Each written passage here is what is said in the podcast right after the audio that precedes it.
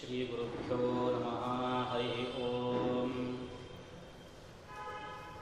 पारं भवाख्यजलधेर्भुवनैकसारम् स्वैरङ्कृतोर्विधवेदपथप्रचारम् आरञ्जितामरजनं सुखचिच्छरीरम् धीरं स्मरामि हृदि सत्यपतीकुमारम् अभ्रमं भङ्गरहितम् अजडं विमलं सदा। आनन्दतीर्थमतुलं भजे तापत्रयापहम्। यद्भानो यत्कृशालो यदमृतकिरणे यद्ग्रहेषु उदितेषु ज्योतिर्यत्तारकासु प्रथितमणिषु यद्यच्च सौदामिनीषु सम्भूयैतत्समस्तं त्वदमितहृदयाकाशनिर्यत्प्रकाशे धीरश्रीराघवेन्द्रौ रतिवर भजते हन्तखद्योतरीतिम् ಇವತ್ತು ಭಾಷ್ಯ ದೀಪಿಕಾಚಾರ್ಯರ ಉತ್ತರಾರಾಧನೆ ಈ ಕಾರಣದಿಂದ ಇದು ಪರಮ ಪವಿತ್ರವಾಗಿರುವಂತಹ ಪುಣ್ಯದಿನ ನಮ್ಮ ಪ್ರಾಚೀನರು, ಹಿರಿಯರು, ನಮ್ಮ ಅನಾದಿಯ ಸತ್ಸಂಪ್ರದಾಯವನ್ನು ಉಳಿಸಬೇಕು ಅಂತ ಅಂತಹ ಮಹಾನುಭಾವರೆಲ್ಲ ಇಡೀ ತಮ್ಮ ಒಂದು ಜೀವನವನ್ನೇ ಅದಕ್ಕೆ ಮುಡುಪಾಗಿಟ್ಟಿರ್ತಾರೆ ತಾವು ಆ ಸಂಪ್ರದಾಯಗಳನ್ನು ಪರಿಪಾಲನೆ ಮಾಡ್ತಾ, ಮುಂದಿನ ಜನಾಂಗವೂ ಈ ಸಂಪ್ರದಾಯಗಳನ್ನು ಪರಿಪಾಲನೆ ಮಾಡ್ಕೊಂಡು ಬರಬೇಕು ಅಂತ ಆಯಾ ಕಾಲಕಾಲಗಳಲ್ಲಿ ಅವರಿಗೆ ಉಪದೇಶವನ್ನು ಮಾಡೋದು ಅದರ ಜೊತೆಯಲ್ಲಿ ತಮ್ಮ ಕಣ್ಣೆದುರುಗಡೆ ಇರುವವರಿಗೆ ಮಾತ್ರ ಇದನ್ನು ಉಪದೇಶ ಮಾಡಲಿಕ್ಕೆ ಸಾಧ್ಯ.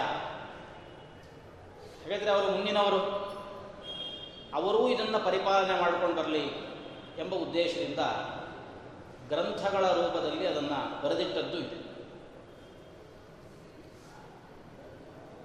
ಹಾಗಾಗಿ ನಾವು ಅಂಥವರ ಆರಾಧನೆ ದಿನಗಳಲ್ಲಿ ನಮ್ಮ ಸಂಪ್ರದಾಯಗಳ ಬಗ್ಗೆ, ಅದರ ಹಿನ್ನೆಲೆ ಏನು, ಯಾವ ಆಧಾರದ ಮೇಲೆ ನಾವು ಕೆಲವು ಕರ್ಮಾಚರಣೆಗಳನ್ನು ಮಾಡ್ತಾ ಇದ್ದೇವೆ.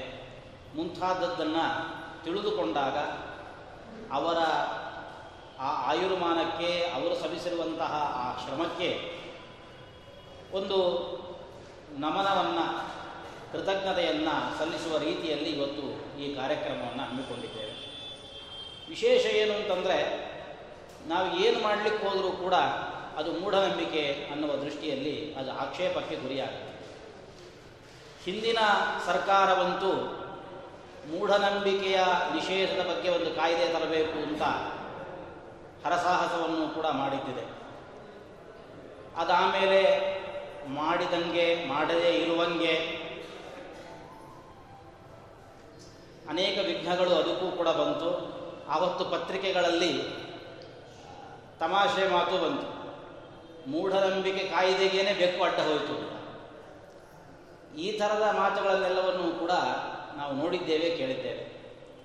ಹಾಗಾಗಿ ಎಷ್ಟರ ಮಟ್ಟಕ್ಕೆ ನಾವು ಮಾಡ್ತಕ್ಕಂತಹ ಕರ್ಮಗಳು, ಧರ್ಮಗಳು, ನಾವು ನಡೆಸಿಕೊಂಡು ಬಂದಿರತಕ್ಕಂತಹ ಸಂಪ್ರದಾಯಗಳು, ಅದು ಮೂಢನಂಬಿಕೆಯ ಲಿಸ್ಟಿನಲ್ಲಿ ಸೇರ್ತಾವೆ, ಸೇರ್ತಾವೋ ಇಲ್ವೋ ಮುಂತಾದ ವಿಚಾರಗಳನ್ನು ತಿಳಿದುಕೊಳ್ಳುವ ಸಣ್ಣ ಪ್ರಯತ್ನ. ಹೀಗೆ ಈ ವಿಚಾರಕ್ಕೆ ಕೂತ್ರೆ ಬಹುಶಃ ಇದು ಮುಗಿಲಿಕ್ಕಿಲ್ಲ. ಏಕೆಂದರೆ ಎಲ್ಲವೂ ಕೂಡ ಮೂಢನಂಬಿಕೆಯಲ್ಲೇ ಸೇರಿಕೊಂಡು ಹೋಗ್ತಾರೆ. ಆದರೂ ಒಂದು ಪರಿಕಲ್ಪನೆಯ ದೃಷ್ಟಿಯಿಂದ ಇದು ಆರಂಭ ಮಾತ್ರ ಅಂತ ತಪ್ಪೇ ಆಗಲಿಕ್ಕಿಲ್ಲ.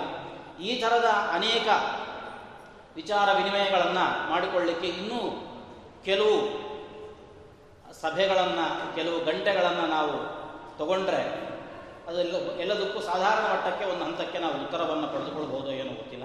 ಇವತ್ತಂತೂ ಅದರ ಆ ನಿಟ್ಟಿನಲ್ಲಿ, ಅದನ್ನು ತಿಳಿದುಕೊಳ್ಳುವ ನಿಟ್ಟಿನಲ್ಲಿ ಒಂದು ಸಣ್ಣ ಹೆಜ್ಜೆ ಪ್ರಯತ್ನ.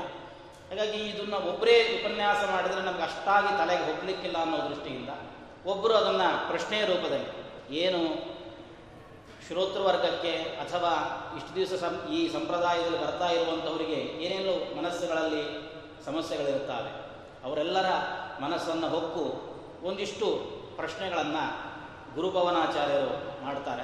ಅದಕ್ಕೆ ನಾನು ನನ್ನ ಅಧ್ಯಯನಕ್ಕೆ ನಿಲುಕಿದಂತೆ ಅದಕ್ಕೆ ಉತ್ತರವನ್ನು ಕೊಡ್ತೇನೆ. ಇದು ಅಂತಿಮ ಉತ್ತರವೂ ಆಗಿರಲಿಕ್ಕಿಲ್ಲ. ಇಲ್ಲಿಗೆ ಈ ಪ್ರಶ್ನೆ ಮುಗಿಯಿತು ಅಂತೂ ಇರಲಿಕ್ಕಿಲ್ಲ. ಈ ಪ್ರಶ್ನೆಗಳು ಹೀಗೆ ಬೆಳ್ಕೊಂಡು ಹೋಗ್ತವೆ. ನನಗಿಂತಲೂ ಚೆನ್ನಾಗಿ ತಿಳಿದಿರುವವರು ಮತ್ತಷ್ಟು ಬೇರೆ ಕಡೆಗಳಲ್ಲಿ ಅದರ ಉತ್ತರವನ್ನು ಕೊಟ್ಟಿರಬಹುದು ಆ ನಿಟ್ಟಿನಲ್ಲಿ ಇವನು ಸಣ್ಣ ಸಣ್ಣ ಹೆಜ್ಜೆಗಳನ್ನು ಇಡ್ತಾ ಹೋಗುವ ಅನ್ನೋ ದೃಷ್ಟಿಯಿಂದಾಗಿ ಈ ಪ್ರಯತ್ನ ನಡೀತಾ ಇದೆ. ಪ್ರಾರಂಭದಲ್ಲಿ ಗುರುಭುವನಾಚಾರ್ಯ ಮಾತಾಡ್ತಾರೆ. ಶ್ರೀ ಶ್ರೀ ಗುರುಭ್ಯೋ ನಮಃ. ಹರಿ ಓಂ. ಜಯತಿ ಹರಿರಚಿತ್ಯ ಸರ್ವದೇವೈಕವಂದ್ಯ ಪರಮಗುರುರಭೀಷ್ಟಾವಪ್ತಿ ಸಜ್ಜನಾನಾಂ. ನಿರ್ಮುಕ್ತ ದೋಷಃ ಸರಸಿಜನಯನೋऽಸೌ ಶ್ರೀಪತಿರ್ಮಾನದೋ ನಃ. ಜಯತಿ ಪರಾಶರಸೂನು ಸತ್ಯವತಿ ಹೃದಯನಂದನೋ ವ್ಯಾಸ ಯಸ್ಯ ಆಸ್ಯ ಕಮಲಗಲಿತಂ ವಾङ्ಮಯಮೃತಂ ಜಗತ್ಪಿಬತಿ ಶ್ರೀ ಗುರುಭ್ಯೋ ನಮಃ ಶ್ರೀ ವಿಶ್ವೇಶತೀರ್ಥಗುರುಭ್ಯೋ ನಮಃ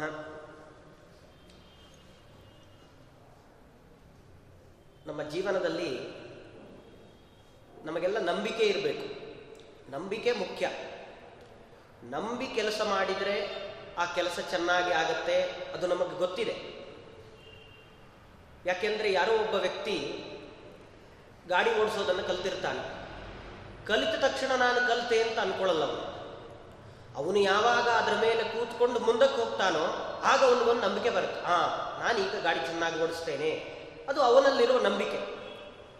ಮನುಷ್ಯನಲ್ಲಿ ನಂಬಿಕೆ ಅನ್ನೋದು ಮುಖ್ಯ. ಆದರೆ ಮೂಢನಂಬಿಕೆ ಅದ್ಯಾಕೆ ಜೀವನದಲ್ಲಿ?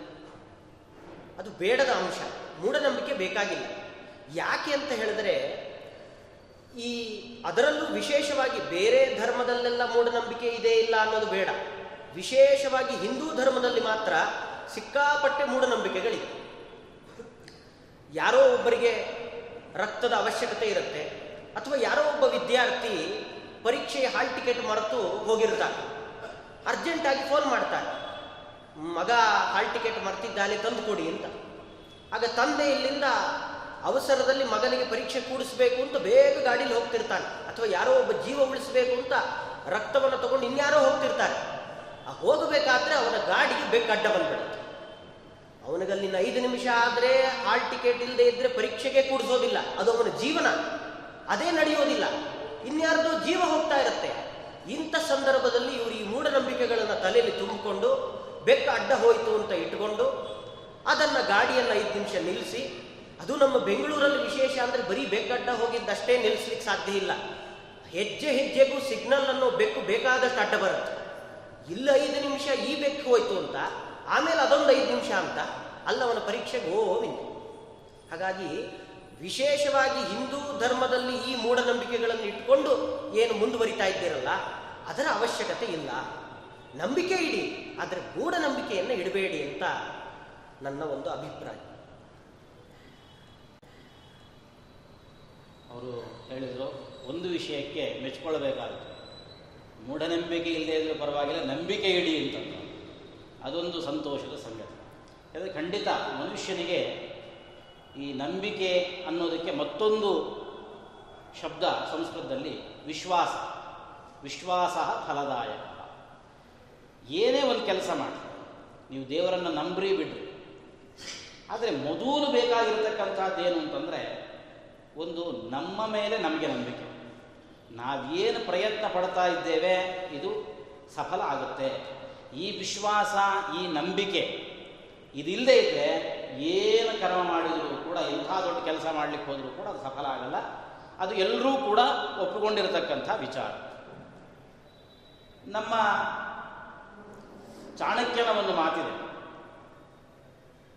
ಬೇರೆ ಕೆಲಸಗಳಲ್ಲಿ ನಂಬಿಕೆ ಇಟ್ಟರೂ ಇಲ್ಲದೇ ಇದ್ರೂ ಪರವಾಗಿಲ್ಲ. ಕೆಲವು ಕಡೆಗಳಲ್ಲಿ ನಂಬಿಕೆ ಬೇಕೇ ಬೇಕು. ಅವನು ಹೇಳ್ತಾನೆ, ಮಂತ್ರೇ, ತೀರ್ಥೆ, ದ್ವಿಜೆ, ದೇವೆ, ದೈವಜ್ಞೆ, ಭೇಷಜೆ, ಗುರೌ, ಯಾದೃಶೀ ಭಾವನಾ ಯಸ್ಯ ಸಿದ್ಧಿರ್ಭವತಿ ತಾದೃಶಿ. ಇದನ್ನ ಈ ಮಾತು ಕೇಳಿರ್ತೇವೆ. ಯಾದೃಶಿ ಭಾವನಾ ಯಸ್ಯ ಸಿದ್ಧಿರ್ಭವತಿ ತಾದೃಶಿ. ನಾವು ಯಾವ ರೀತಿಯಲ್ಲಿ ನಮ್ಮ ಮನಸ್ಸನ್ನು ಇಟ್ಟು ಹೊರಡುತ್ತೇವೋ ಅದು ಆ ರೀತಿಯಲ್ಲಿ ನಮಗೆ ಫಲ ಕೊಡುತ್ತೆ.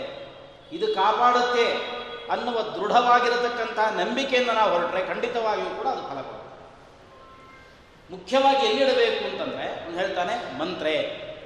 ನಾವು ಜಪ ಮಾಡತಕ್ಕಂತಹ ಮಂತ್ರಗಳು ಪೂಜೆಗಳಲ್ಲಿ ಹೇಳ್ತಕ್ಕಂತಹ ಮಂತ್ರ, ಪುರೋಹಿತರು ಉಚ್ಚಾರಣೆ ಮಾಡತಕ್ಕಂತಹ ವೇದ ಮಂತ್ರಗಳಲ್ಲಿ, ತೀರ್ಥದಲ್ಲಿ ಒಂದು ತೀರ್ಥ ಅಂತಂದರೆ ಎರಡು ಅರ್ಥ. ದೇವರಿಗೆ ಅಭಿಷೇಕ ಮಾಡಿದ ತೀರ್ಥವೂ ಆಗಬಹುದು ಅಥವಾ ನದಿ ಮುಂತಾಗಿರ್ತಕ್ಕಂತಹ ತೀರ್ಥಕ್ಷೇತ್ರಗಳು ಆಗಬಹುದು ಅವುಗಳಲ್ಲಿ ದ್ವಿಜೆ, ಬ್ರಾಹ್ಮಣನಲ್ಲಿ ದೇವರಲ್ಲಿ ದೇವೇ, ದೈವಜ್ಞೆ, ಜ್ಯೋತಿಷಿಯಲ್ಲಿ ಭೇಷಜೆ, ಅಂದರೆ ವೈದ್ಯನಲ್ಲಿ. ಇದಂತೂ ಪ್ರಸಿದ್ಧ. ನಾವು ಯಾವ ಡಾಕ್ಟರ್ ಹತ್ರ ಹೋಗ್ತೇವೆಯೋ ಆ ಡಾಕ್ಟರು ಅವನು ಕೊಟ್ಟಿದ್ದು ನನಗೆ ಫಲ ಕೊಡುತ್ತೆ ಅನ್ನೋ ಭಾವದಿಂದ ಇವನು ಕೊಟ್ಟಿದ್ದು ಒಳ್ಳೆಯದು ಅನ್ನೋ ಭಾವದಿಂದ ಮಾತ್ರ ಹಾಕ್ಕೊಂಡ್ರೆ ಅದು ಫಲ ಕೊಡುತ್ತೆ. ಅವನು ಎಷ್ಟೇ ಚೆನ್ನಾಗಿ ಸರಿಯಾದ ಮಾತ್ರನೇ ಕೊಟ್ಟಿರಲಿ, ಯಾಕೋ ಇವ್ನು ಕೊಟ್ಟಿದ್ದು ಸರಿ ಇಲ್ಲ, ಇವನ ಮೇಲೆ ನನ್ನ ಮನಸ್ಸೇ ಇರಲಿಲ್ಲ, ಅವನ ತಿಳಿಸ್ಕೊಂಡ್ಬಿಟ್ಟೆ ಅಂತ ಕಸಿವಿಸಿ ಕಸಿವಿಸಿಕೊಂಡು ಮನಸ್ಸಿಲ್ಲದೇನೆ ಅರ್ಧಂಬರ್ಧ ಮನಸ್ಸಿನಿಂದ ನಾವೇನಾದರೂ ಔಷಧವನ್ನು ಸ್ವೀಕಾರ ಮಾಡಿದರೆ ಖಂಡಿತವಾಗಿಯೂ ಕೂಡ ಆ ಔಷಧ ಅನ್ನುವಂಥದ್ದು ಫಲ ಕೊಡುತ್ತೆ ಹಾಗೆ ಗುರುಗಳ ಹತ್ರ ಯಾರ ಹತ್ರ ನಾವು ಅಧ್ಯಯನಕ್ಕೆ ಅಂತ ಹೊರಡುತ್ತೋ ತಡುಕೊಳ್ತಾ ಇದ್ದೇವೆ, ಆ ಗುರುಗಳಲ್ಲಿ ಒಂದು ನಂಬಿಕೆ ಇರುತ್ತೆ. ಅವರಲ್ಲಿ ನಂಬಿಕೆ ಇಟ್ಟು ನಾವು ಓದಿದರೆ ಅಂತಹ ವಿದ್ಯೆ ಮಾತ್ರ ನಮಗೆ ಫಲವನ್ನು ಕೊಡುತ್ತೆ. ಗುರು, ಶಿಷ್ಯ ಗುರುವಿನಲ್ಲಿ ನಂಬಿಕೆ ಇಟ್ಟು ಓದಬೇಕು, ಗುರುಗಳು ಶಿಷ್ಯನ ಮೇಲೆ ನಂಬಿಕೆ ಇಟ್ಟು ಆ ಪಾಠ ಹೇಳಿಕೊಡಬೇಕು, ಆವಾಗ ಮಾತ್ರ ಅದು ಫಲ ಕೊಡುತ್ತೆ. ಹಾಗಾದರೆ ಜೀವನದ ಬಹುತೇಕ ಅನೇಕ ಪ್ರಸಂಗಗಳಲ್ಲಿ ನಂಬಿಕೆನೇ ನಮಗೆ ಅಲ್ಲಿ ಫಲ ಕೊಡುತ್ತೆ ಅನ್ನುವಂಥದ್ದು ಚಾಣಕ್ಯನೂ ಹೇಳಬೇಕಾಗಿಲ್ಲ, ನಮ್ಮ ನಮ್ಮ ಅನುಭವ ಹೇಳುತ್ತೆ. ನಾವು ಎಷ್ಟೋ ಬಾರಿ ಹೇಳ್ತಕ್ಕಂಥದ್ದಿದೆ ನನಗೆ ಮನಸ್ಸಿಲ್ಲದೆ ಮನಸ್ಸಲ್ಲಿ ಹೋದೆ, ಹಿಂಗಾಯಿತು ಅಂತ. ಸಾಧಾರಣವಾಗಿ ಇದು ಪ್ರತಿಯೊಬ್ಬರ ಅಂತಃಸಾಕ್ಷಿ ಹೋಗ್ತಕ್ಕಂತಹ ಮಾತು ಏನು ಅಂದರೆ, ನನಗೆ ಮನಸ್ಸಿಲ್ಲದೆ ಇದ್ರೆ ನಾನು ಅದನ್ನು ಮಾಡಲ್ಲ.